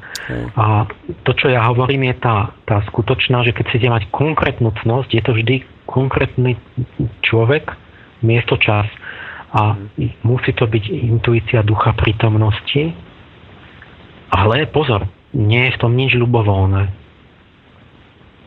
To, je to poznanie, ale je to duchovné poznanie, čiže živé. Nie, nie, nie je to do litery, sa to nezmestí. Mm-hmm. Hej, ale keď ostaneme pri tom abstraktnom, tak teda tá rovnováha to dáva význam. Ja som aj akurát včera taký komentár použil v jednej zo svojich relácií, som našiel, že kde písateľ tvrdí, že každá vyhranenosť aj tá v mene dobra, spravodlivosti a lásky sa môže zmeniť na agresivitu a že hlásateľom rávnosti hrozí charakterová obmedzenosť skoro rovnako ako radikálnym prívržencom násilia, tak to vlastne súvisí presne s tým, čo ste hovorili, že keď no. sa budete pokúšať ostať niekde v strede, tak nemali by ste ísť z jedného extrému do druhého. Áno, áno, presne, že napríklad to je typické, že že e, tí moral, moralistickí kazatelia, to je fenomén Savonarola. Že on bol tak horlivý moralista, že on pálil obrazy vo Florencii, všetko chcel mhm. prepíchať, tak nás to skončilo to zlé, lebo, lebo je to extrém. Lebo to tak nie je. Proste to, to nie je pravda, že človek má byť totálny asketik a že nemá krásu užívať v živote. On chcel všetkým tým Florentianom zobrať všetky tie krásne veci, to umenie a tak. Mm ktoré my obdivujeme. A áno, boli trochu dekadentní, no tak podliehali tomu. On mal aj pravdu, ale, ale mal extrém. Mm. Čiže to správne v živote nie je extrém. Mm. Čiže ako náhle sa zameráte na nejakú jednu vec a tu nadradíte nad všetko, že povedzme si poviete, ja budem morálny, tak sa stanete krutý. Mm. Uh, hoci čo to bude, vždy to bude zle. Hej. Ja si vlastne všímam... Keď to bude len, len jedno, jednorozmerné. Čiže ja preto mám tú hlavnú myšlienku, čo, čo v podstate inšpiruje Michaela, tá Sofia, je, že, že stále myslí na rovnováhu a vtedy zostaneš človekom. Hmm. A vtedy vždy urobíte v podstate nejaké kompromisy, lebo, lebo proste musíte zároveň myslieť na protichodné požiadavky. Hmm. A tu by som ja rád tak trošku možno prehovoril aj do duše našim poslucháčom, niektorým a zvlášť poslucháčom Slobodného vysielača, lebo tu často sa stretávame s ľuďmi, ktorí chcú veľmi dobre aj tejto krajine a spoločnosti a niekedy ich tak stretnem a mám pocit, že už o ničom inom sa nedá rozprávať ako o záchrane sveta a záchrane Slovenska a, a už to potom ide do takého extrému a ako keby nič iné okrem toho neexistovalo, tak to je presne aj pre týchto poslucháčov, no. že, že taký ne, nejaký stred nájsť, niečo také, že ako keby úbrať z toho, lebo, lebo potom sa to už začína otáčať do nejakého presne opačného extrému. Áno, áno, že, no dajte si pozor, že aby to nebolo extrém, aby ste neboli extrémne rádio. Hmm. Extrémistické. Lebo lebo ono, nakoniec, keď máte tu si, konkrétne, keby sme, tak my by, to sa nakoniec dá aj racionálne vysvetliť, že prečo to nie je dobre, ten extrém, že to vlastne nevedie k urychleniu, ale k spomaleniu toho výsledku. Uh, to by ste to mohli aj vymenovať presne, prečo to tak je, len ten, kto je moc horlivý v tom extréme, on niečo nevidí, má to jednorozmerné videnie. Čiže napríklad, keby som, uh, ja neviem, ja som mal ten príklad, že tiež som chcel veľmi ten časopis a tak. Ale potom som ustúpil, práve som si uvedomil, že dobre, tak niečo tlačím predčasne, nie sú na to podmienky. Musí byť nejaký vývoj organický. A tak aj s tým rádiom, že keby ste mali nejak, že neviem, neviem kde je tá miera, to, to pre, prešvihnúť, že búšiť a búšiť, tak si, sa, tak si uvedomíte, že kam sa dostaneme, že, že vlastne až, že by sa vychovávala stále tá nálada, že je to hrozné, už buďme nahnevaní, už ja neviem čo, už, hm. už, už poďme, poďme vešať tých politikov, že nie sme komunisti, že, že my vás obesíme všetkých. Že vlastne a mysleli, a čo si, oni mysleli, že bude dobre. Nebolo, nebolo dobre. Prečo? Lebo na to všetko ostatné musíte myslieť, že dobré a robotníci potom prevzali, e, odstránili všetkých tých egoistických kapitalistov, ktorí hrábali pre seba, klámali, poslanci boli skorumpovaní. Však celé sa to už raz odohralo v tom 48. za Gotwalda. A potom už mysleli, že bude dobre. A potom, potom zistili, že vôbec nie. Že, lebo prečo? No lebo keď ten robotník mal vládnuť, tak vysvetlo, že on je nekultúrny, že je tiež hlúpy. Že, že, čiže čo? Že nielen, že sa ideme hnievať a tak, ale napríklad, že keď si dajte reláciu o, o kráse, o umení, o niečom, čo tú, tú dušu pohľadí a čo jej dá práve, e, nie je to, že sa rozčuluje a že je zúfava. Lebo, lebo prečo? Lebo, lebo, lebo ona, keď, lebo v jadre je to, že celistvý vývoj toho poslucháča. Vy, my nejdeme, my nejdeme len, že zvrhnúť nejaký alebo niečo vymeniť, nejaký systém, nejaký mechanizmus politický. Vlastne by rádio malo vychovávať celistvého človeka, poslucháča, lebo a na to prídete ako? No, že keď teda, teda by nám už zrazu odovzdali vládu, tým, tým, tým povedzme, poslucháčom slobodno vysielača, teraz by odstúpil parlament, no. že tak vládnite vy. Mm. Tak kde by sme boli? No tam, že, že a máme my tých schopných, sú všestranne rozvinutí, aj umelecky, aj mentálne, aj, aj, aj, aj, aj, aj neviem, po všetkých stránkach. Nie, no tak to tiež pobabru. Takže rovnako, a zrazu zistíte, že vlastne by to bolo zase nejaký krok späť, že zbytočná revolúcia, lebo, lebo že tu je nejaký organický a celistvý vývoj, že my sa musíme vyvíjať pekne uh, aj, aj ľudský, aj, aj citovo, aj umelecký, aj, a že teda tak to robme. Hmm proste ne, nevedie cesta tým, že si vezmeme jednu vec, na tú sa nahneváme, budeme ju chcieť presadiť a potom zistíme, že sme zabudli na celok. Hmm. A nie Lebo tých je... revolúcií sme mali veľa. Oni nakoniec tá revolúcia je, keď sú ľudia už poriadne nahnevaní. Tragédia je, že oni potom zistia, že oni začnú robiť to isté, čo pred nimi. Hmm. Že tiež majú slabosti, majú už posluchači slobodného vysielača prekonané svoje osobné slabosti? Hmm. Sa pýtam. Hmm. Tak a keď nie, Ne? Asi, že nie. Tak potom skľudne môžeme zmierniť hnev a vôbec sa neponáhľať ešte s tým hnevaním, pretože nie sme pripravení prevziať vládu. Áno, ja to... Ja to... Nie, a hneď, hneď vás prejde, ako keby taká tá horlivosť a takéto hmm. nejaké, že rýchlo, rýchlo niečo. Ja, ja to hm? vždy tak hovorím na takom príklade, že, že nemôžete chcieť zvrhnúť vládu kým si neviete urobiť napríklad poriadok vo vlastnom zamestnaní, kde vám šéf skáče po hlave. Že no to... áno, alebo že tak, tak toto začať, alebo, alebo že keby mi rovno odovzdali, ja neviem, by mi tí, tí JNT by mi odovzdali, že my ti to darujeme, tú firmu, no. nejakému poslucháčovi. Tak, tak on, on, on, on odolá zrazu, keby bol taký miliardár alebo čo, no. tak, tak nie, a keď nie, no tak cvič, tak rob zase, nie, pripravuj sa na to A hneď, hneď ako sa tak zmierni, také, také to, že, že, že, že akože sa nedá, nedá. No, no lebo, lebo to súvisí s tebou. Ty ešte nie si. A keď budeme pripravení celistvo, hm. že budeme mať ľudí, ktorí mm, myslenie vedia, pravidlá myslenia, tvoriví sú, citovo vyrovnaní, mravne silní a tak ďalej, že takí celistvejší hm. ľudia a dosť, tak, tak ja vám ručím, že už potom v tej chvíli tu už bude úplne iné Slovensko. Áno, len tu sa dostávame... Takže, takže zase sa nemusíme... Čiže treba sa hnevať a všetko presne s mierou. Treba, treba presne mať zo všetkých tých tých akoby rovnováhu tých procesov. Hmm.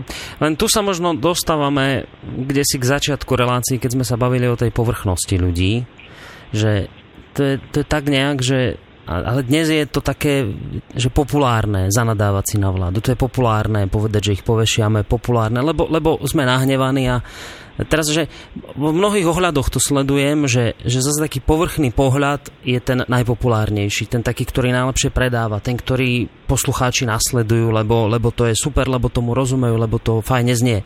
Viete, že zase sa vraciam k tomu, že ono by to chcelo aby ľudí začala viac baviť tá hlbina, aby ich začala viacej zaujímať tá podstata, ktorá je komplikovanejšia na pochopenie, zložitejšia, že, že ten svet nie je taký jednoduchý, ako si myslia, že, že je ďaleko zložitejší, ale ako, že, že stále mám pocit, že to nie je pre ľudí dostatočne lákavá. Áno, základné pravidlo na tej mystickej ceste, že obraciam dovnútra tie veci.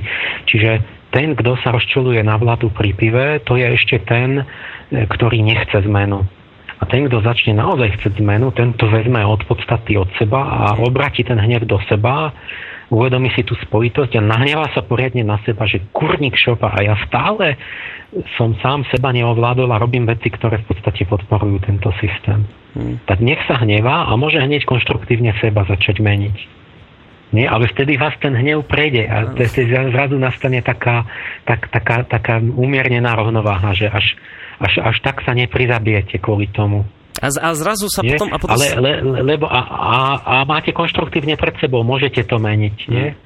Čiže my, nemu, my, ne, my nemusíme čakať na vládu a sa hnevať, ale my môžeme sa hnevať na seba, menej hnevať, iba tak, tak ľudskejšie, ale e, konštruktívne začať pracovať, premeniť ten hnev na výsledky. No len to je komplikovanejšie. Keď, keď zmením seba, zmením aj krajinu. Hmm. A keď sa budete pokúšať meniť v prvom rade samých seba, tak prídete na to, že to je zložitejšie, ako hovoriť o menení tých druhých.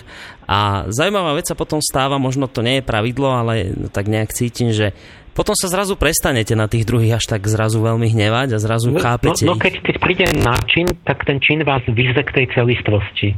Hmm. A, a vtedy vás to do tej rovnováhy vráti, že chcete to naozaj urobiť, chcete zmeniť niečo vo svojom živote a zrazu zistíte celé tu komplikované pradivo a, a čo s tým všetko súvisí a aké je to ťažké a, a tak. No.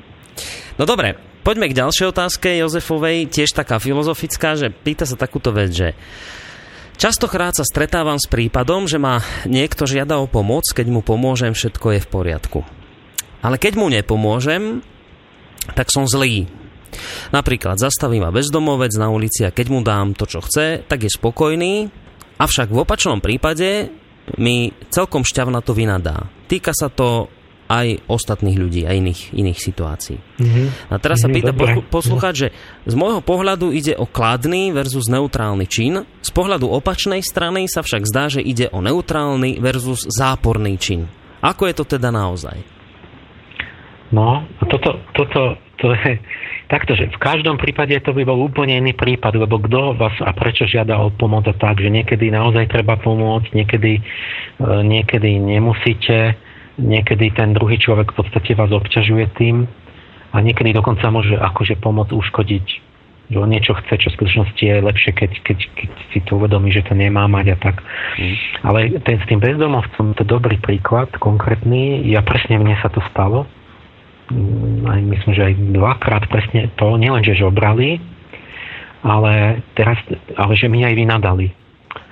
A, a to je taký nejaký vývoj, oni majú nejaký vývoj, tí bezdomovci.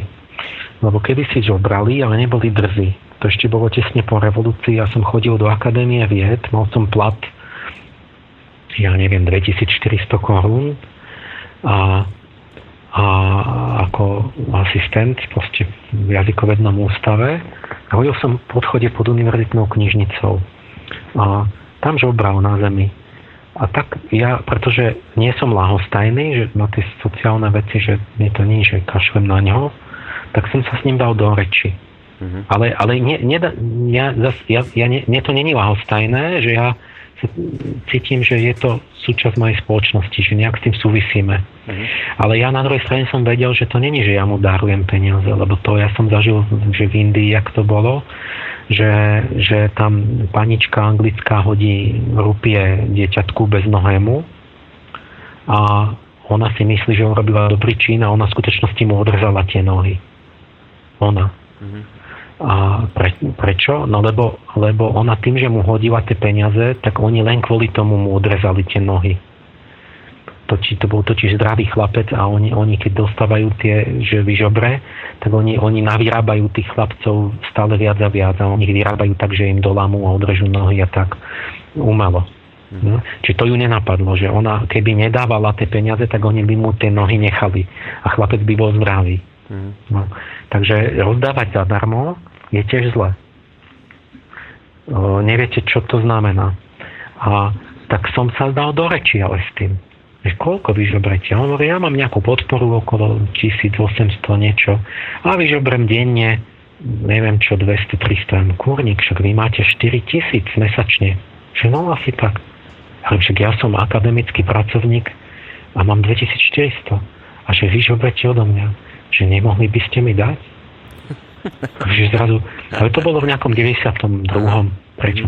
A, a o, medzi tým začali byť drzí, potom, potom som mal také fázy, že, že žobrali a že najedlo, že som hladný. A za chrbtom mal cigaretu horiacu. Mm-hmm. Ja tak pozerám, že dým, no, že, že vy fajčíte. Že musíte kúpiť radšej jedlo namiesto tých cigariet. A zrazu to, že, že ty debil, Samozrejme, že fajčím, veď som fajčiar, ja potrebujem cigarety. Ale, že, tak, tak nie, že začnete o tom rozmýšľať, že chcete tomu rozumieť a teraz zistím, že však on mal peniaze, ale si kúpil cigarety. A, a nedávno začalo toto, že normálne sa rozčulujú, že som nikomu nedal, som pozeral na ňo, nastúpil som, išiel trolejbus a on, že ty somár, niečo na mňa zakričal. Mm-hmm. A ja to teraz robím, a toto, toto máte takú bežnú na ulici teraz musíte, keď ste moji žiaci, použiť tú, tú morálnu fantáziu a ísť na koren veci. Že, jak čo máte urobiť? No. No ja som, ja som lebo, lebo teraz vzniklo to, že už my, my sa to vyvíja tak blbo, že tí beznomovci ako keby si myslia, že im musíte dať, že oni majú právo, že im máte pomáhať. A že môžu žobrať od cudzieho človeka na ulici. No. A, ale je to pravda? Ako to má byť? Keď zovšeobecnite charitu, ten indický chlapec, vlastne oni, oni, oni zmrzačili tých chlapcov len preto, že im dávali charitu. Mm. Keď si zošobenete matku Terezu, že tam chodili vrecia plné dolárov a niekto, tak jak to bolo? No oni si šanovali nejak svedomie v Amerike, že pošle tam 10 tisíc dolárov, lebo slávnej mníške, ale ona potom dávala tie, tie peniaze vraj, že do Vatikánu tým komu? No tým, čo majú tie, tie, tie vo Vatikáne, čo, čo, čo rozumiete, zločiny a, a, a všelijaké veci. Čiže, čiže vlastne sa to, že ani sa to, ja neviem koľko, ale že proste vôbec sa nedostali tým deťom všetky peniaze.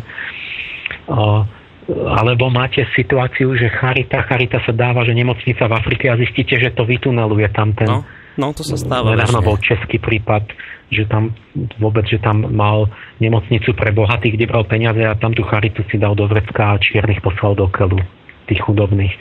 Čiže vy keď, ako náhle dávame, toto je princíp, ako náhle dar, darúvame peniaze a nevieme komu a kam to ide, je to cudzí a nevieme nejaká neznáma adresa, je to ďaleko a nikto nevie, čo sa tam deje, tak, tak e, my vlastne, to nie je dobre my nevieme, čo podporujeme. Tam, tam môžeme podporovať, dokonca však bol ten, neviem, či jedna firma, čo vyrábala e, oblečenie, neviem, či nejaká taká značková ako Klein, alebo čo, niekto, e, že tam bolo vysačky, že toto kupujte, lebo podporujete deti v Južnej Amerike niekde k vajanie alebo čo. A, a, a to, takže ešte viac kúpi. A čo sa dialo? Nie, dialo sa to, že on tým zotročoval tie deti že v tej, tej nejakej Gvajane alebo tam na, tej, na, na, na vrchu tej Južnej Ameriky, že oni tam brali tie deti, ktoré sú zúfale alebo zomierajú od hladu a mali na otrockú prácu, že v továrni museli šiť a tak, ale úplne len za, za, za, za, za kus chleba, či v strašných podmienkach. Čiže mm, oni vlastne len keď to viac kupovali, tak viac zamestnávali tých detí, ale oni nezlepšili podmienky, oni ich proste robili z nich proletariat. Mm-hmm a, a vlastne ich nejako ešte v podstate tam zotročovali tým. A, ale, a tým, že sa ten zákazník nestaral, on má pocit, že dáva na charitu a on vlastne vyrába stále viac tých nešťastných detí. Tak my sa musíme starať, že kam dávam peniaze. Toto si treba uvedomiť. Musíme dosledovať už aj, buď či kupujem, alebo keď aj darúvam, že kde naozaj tie peniaze idú a čo naozaj tým podporujem. A v dnešnej dobe, keď neviem, kam to ide, tak je veľmi pravdepodobné, že to nejde na dobrý účel, pretože je to nekontrolované a nikto neodolá tomu, aby si z toho nezobral. Takže my, my musíme vedomým do, dosledovať, že kam idú naše peniaze, lebo to je naša zodpovednosť. Ja dám energiu a ja musím vedieť, či vyrobia tank za to, alebo, alebo acylpyrín. A preto ani nemôžem dať v princípe cudziemu človeku, ktoré vôbec neviem, kto to je tomu bezdomovcovi, tie peniaze. No ako môžem mu to dať, ale není to dobrý princíp v zásade. A tak, tak keď, keď vlastne vám ide o to, že hľadáte tú pravdu, tak vlastne si hovorím, tak jak to je, jak to potom kto, ale pomôcť mu treba. Ale kto mu má teda pomôcť? A teraz prídete na to, že tu vzťahy, tu majú byť vzťahy. Tu sa rozbili komunity, že kedysi jak to bolo, že na dedine sa všetci poznali a tam bol žobrak dedinský pri kostole a každý mu dal, lebo vedeli, ja, ale to je, to je, to je František, že vedeli, ale kde je, jeho zabalilo v bani on pre nás všetkých pracoval a on nemôže za to, že jeho tam padlo na neho náhodou. Jemu všetci ho podporíme, bol to dobrý človek. Nemôže pracovať už, alebo vidíte, že dedinský blázon, alebo že to je syn toho a takto a takto to bolo, že mali vzťahy a vedeli, že kto to bol, ako sa dostal do tej situácie a vedeli aj, ako to používa a že mu pomáhajú. Ale my sme zrušili v tej globálnej spoločnosti všetky vzťahy, nikto nikoho nepozná, nikto o ničom nič nevie a teraz ja mám byť vo vzťahu s tým bezdomovcom. Ako? Tak ja som tým bezdomovcom začal hovoriť, že, že idem za ním, že on dajte, dajte, nemám. A ja, a ja mu hovorím, že, že počujte, a že vy ste, vy ste akú strašlivú vec urobili, že nemáte už ani jediného priateľa na svete, na ktorého by ste sa mohli obratiť. Že vy už nemáte ani jediného človeka, s ktorým by ste mali vzťah, to vy si musíte byť úplne hrozný človek, že vás ne, nevystojí ani nikto. Hm keď mu dám otázku, že jak to, že ty nemáš nikoho, kto teba pozná. Že vás nikto nepozná. Však určite vás poznali a oni vás všetci opustili, tí, čo vás poznali, vaši známi a priatelia, že vy ste ich tak dopálili, ako tak, tak šialene, že povedali, že vás nechcú poznať nikto z nich. Čiže niekto by mal poznať toho človeka a ten by, ten by mal byť sa za neho cítiť zodpovedný, že, že je v ním zo styku, že vie, jak sa tam dostal, čo robil, že mu chce pomôcť, že, že, že vie, keď mu dá peniaze, že čo bude s tým, ako sa bude vyvíjať. My sme mali mať vzťahy. A ja, ja, ja chcem pomôcť niekomu, o kom viem, že kto to je, prečo to je, aké má úmysly, aké má ciele, že sa nebude smiať za chrbtom, že, že je to človek, ktorý sa usiluje, ale e, je v zlej situácii e, hmotnej, tak ja chcem ho vidieť, ja ho podporím, ja chcem vidieť, ako sa bude vyvíjať, ako on z neho, ako bude niečo dobré robiť v budúcnosti a vtedy viem, kam dávam moje peniaze. Ja pomôžem radšej tomu, než neznámemu. Ale ten bezdomovec mal mať nejakého známeho. Keď nemá, má zlé vlastnosti, ale totálne. Ešte som sa chcel spýtať, akú, akú... keď, tak nech začne tým. A, a, a ja byť bezdomovec, tak začnem tým, že dobre, tak, tak, tak, tak zmením ja svoju vlastnosť, že nebudem totálny, agresívny, že, že ma nevydrží nikto.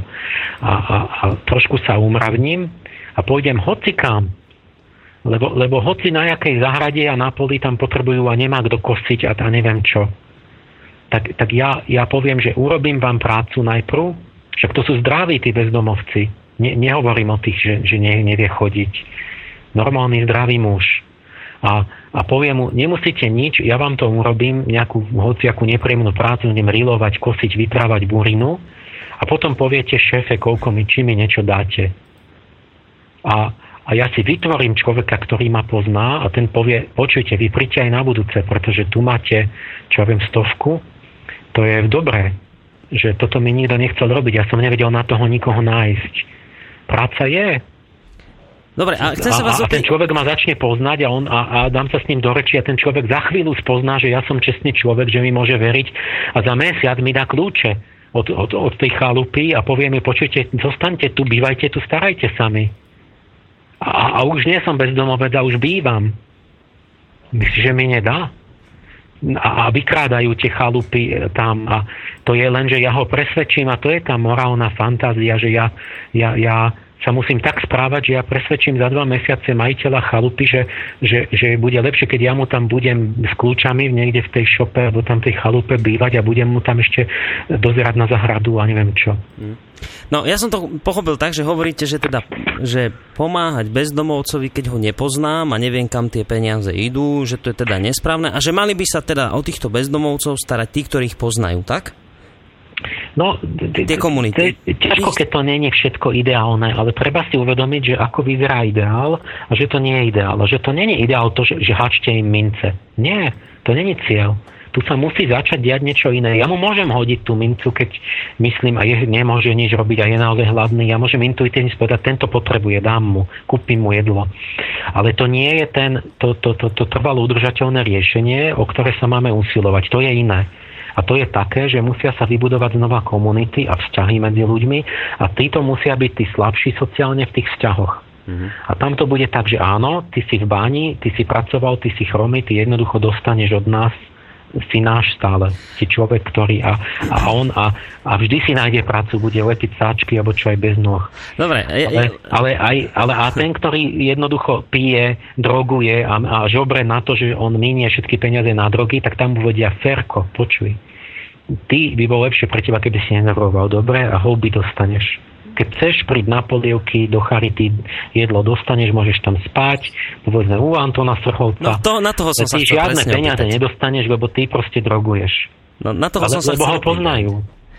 E, to som sa chcel záver opýtať presne, lebo už máme naozaj len pár posledných minút, tak, tak filozoficky, že čo teda hovoríte na prácu Antona Sorholca v Bratislave v jeho dome Resoty, kde sa stará o bezdomovcov, ktorých v podstate nepozná, e, nerieši to, že, že teda komu čo sa stalo a, a vlastne ich tam prenocuje a oni si to ako keby nejak nezaslúžia, že ako toto vnímať, že, že to je teraz nesprávne to je, to je, morálka je vysokotvorivá vec, je to ten ideál kresťanský stredoveký, že proste prídete, e, oni sa nepýtajú, kto ste, uprchlý zločinec, galejník. Nie? A teraz prídete oni, sa, oni vám dajú najesť a tak. Či kto máte v tých románoch starých, že to je, to je tvorivá vec, že ten kňaz môže dosiahnuť, však nebolo to v tom, tom Dumasovom románe, že ten utečený galejník nejaký niekde prišiel a ten, tak, tak nejak sa o neho postaral niekto, že on začal plakať a zmenil sa že vy, vy tou, tou nezišnou láskou môžete zapôsobiť tak, že vy zmeníte toho človeka a potom je jedno, čo bol predtým. No. Ale, ale musíme si dať aj bacha na to, aby sa to nezneužívalo, pretože v stredoveku bola úplne iná duševná konfigurácia a dnes hrozí iné. Sú nové javy, že vlastne sa vám vysmieva ten, komu pomáhate. Mm-hmm. A vtedy nie, vtedy nepomáhajte. Vtedy on musí hrebienok dole.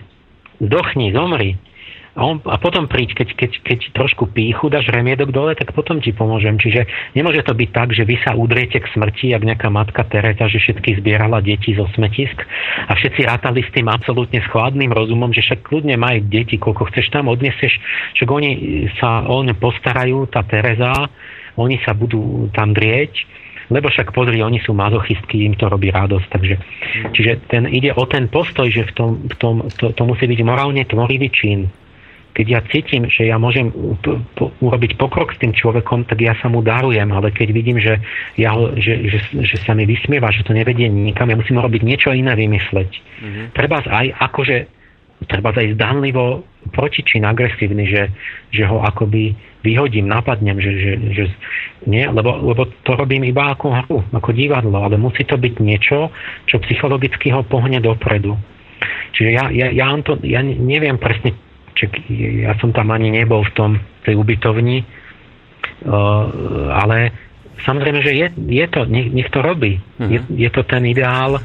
Um, ja len toto k tomu pripomínam, že v dnešnej dobe nedá sa mechanicky preberať tie ideály tých svetcov, že proste sa rovnáme všetkým a lebo, lebo je iná situácia, že treba znova ďalej tvoriť morálne, ale tá, tá základná láska tam, ten cieľ tam zostáva. Ja vám aj iné poviem, že ja proste Antonovi Srholcovi verím, pretože ja rozoznám, že kto je úprimný podľa reči. A on je. On tak, proste, keď je roz... iba v lampe Antona, je tam nejaký mladý ten, už neviem kto, našťastie, no. a Hryb sa pýta, že či má mať dôveru vedenie cirkvi, tak ten mladý, uspráchaný karierista nejaký mnižského rádu povie, že no, že nie, že to ich nie, že či by malo odstúpiť to vedenie, ktoré sa nejako, poďme, porobilo nejaké vážne chyby okolo toho no, biskupa nášho teraz. A, a ten mladý úplne vidno, jak sa bojí, aké keci povie, no. že, že nie, lebo že by mali sa dostať, a teraz povie taký kec demagogický, že ako kresťania musíme dať druhú šancu a odpúšťať. Mm-hmm. To je úplná lož, blbosť. A, a Štefan Hríb je taký neschopný redaktor, že nevie mu povedať, že, že to čo mi tu tárate?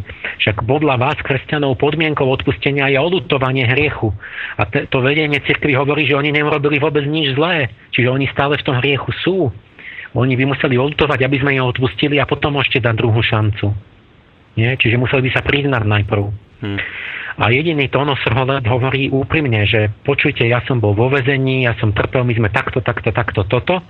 A povedal, že nie, toto vedenie nás nemôže viesť ďalej, že, lebo, lebo by muselo najprv buď uh, musel, musí odstúpiť, alebo by muselo začať pravdivo jednať a potom nech majú druhú šancu, že by povedali, áno, tak urobili sme nejakú chybu, že mali by sme inak pristupovať, mali by sme hmm. nejak pravdivejšie konať a tak. Čiže proste na tom Antonovi vidno, že on on, jak trpel v tom väzení, že to bolo ešte to, že skutočne išlo o vec a že on stále si ponechal tú úprimnosť. No, pán Páleš, mňa v tejto chvíli naozaj veľmi mrzí, že už musím s vami končiť, lebo ešte by bolo o čom sa debatiť aj množstvo nevy, neprečítaných teda mailov ostalo, ale poslucháči sa bať nemusia, pretože všetky som si preposlal do ďalšej relácie, takže sa prečítajú. Ja vám v každom prípade veľmi pekne ďakujem opäť za 3 hodiny vášho času. A teda vyzerá to tak, že by sme si dali opäť reláciu na budúci týždeň v piatok, tak? No, to bude fajn, že si dáme tých ľudohopov mm-hmm. o týždeň. Dobre, dobre. Tak sa porozprávame o tom, ako sa opica vyvinula z človeka. Ja v každom prípade ešte raz ďakujeme Milovi Pálešovi za dnešnú reláciu. Majte sa pekne do počutia. Do počutia, pekný večer. No a pekný zvyšok večera samozrejme prajem aj vám, vážení poslucháči. Takže v rámci relácie Ariadne na niť sa budeme počuť opäť e, na budúci týždeň v piatok. Samozrejme maily, ktoré dnes som dostal a neprečítal, tak si ich presuniem do ďalšej relácie, ale v prípade, že vy ešte chcete sa niečo opýtať, kľudne mi pošlite mail na boris zavináč slobodnyvysielac.sk a ja, ak teda vyjde čas, tak určite ich prečítam budúce relácie, ak nie, tak sa posunú ďalej. Majte sa pekne, do počutia.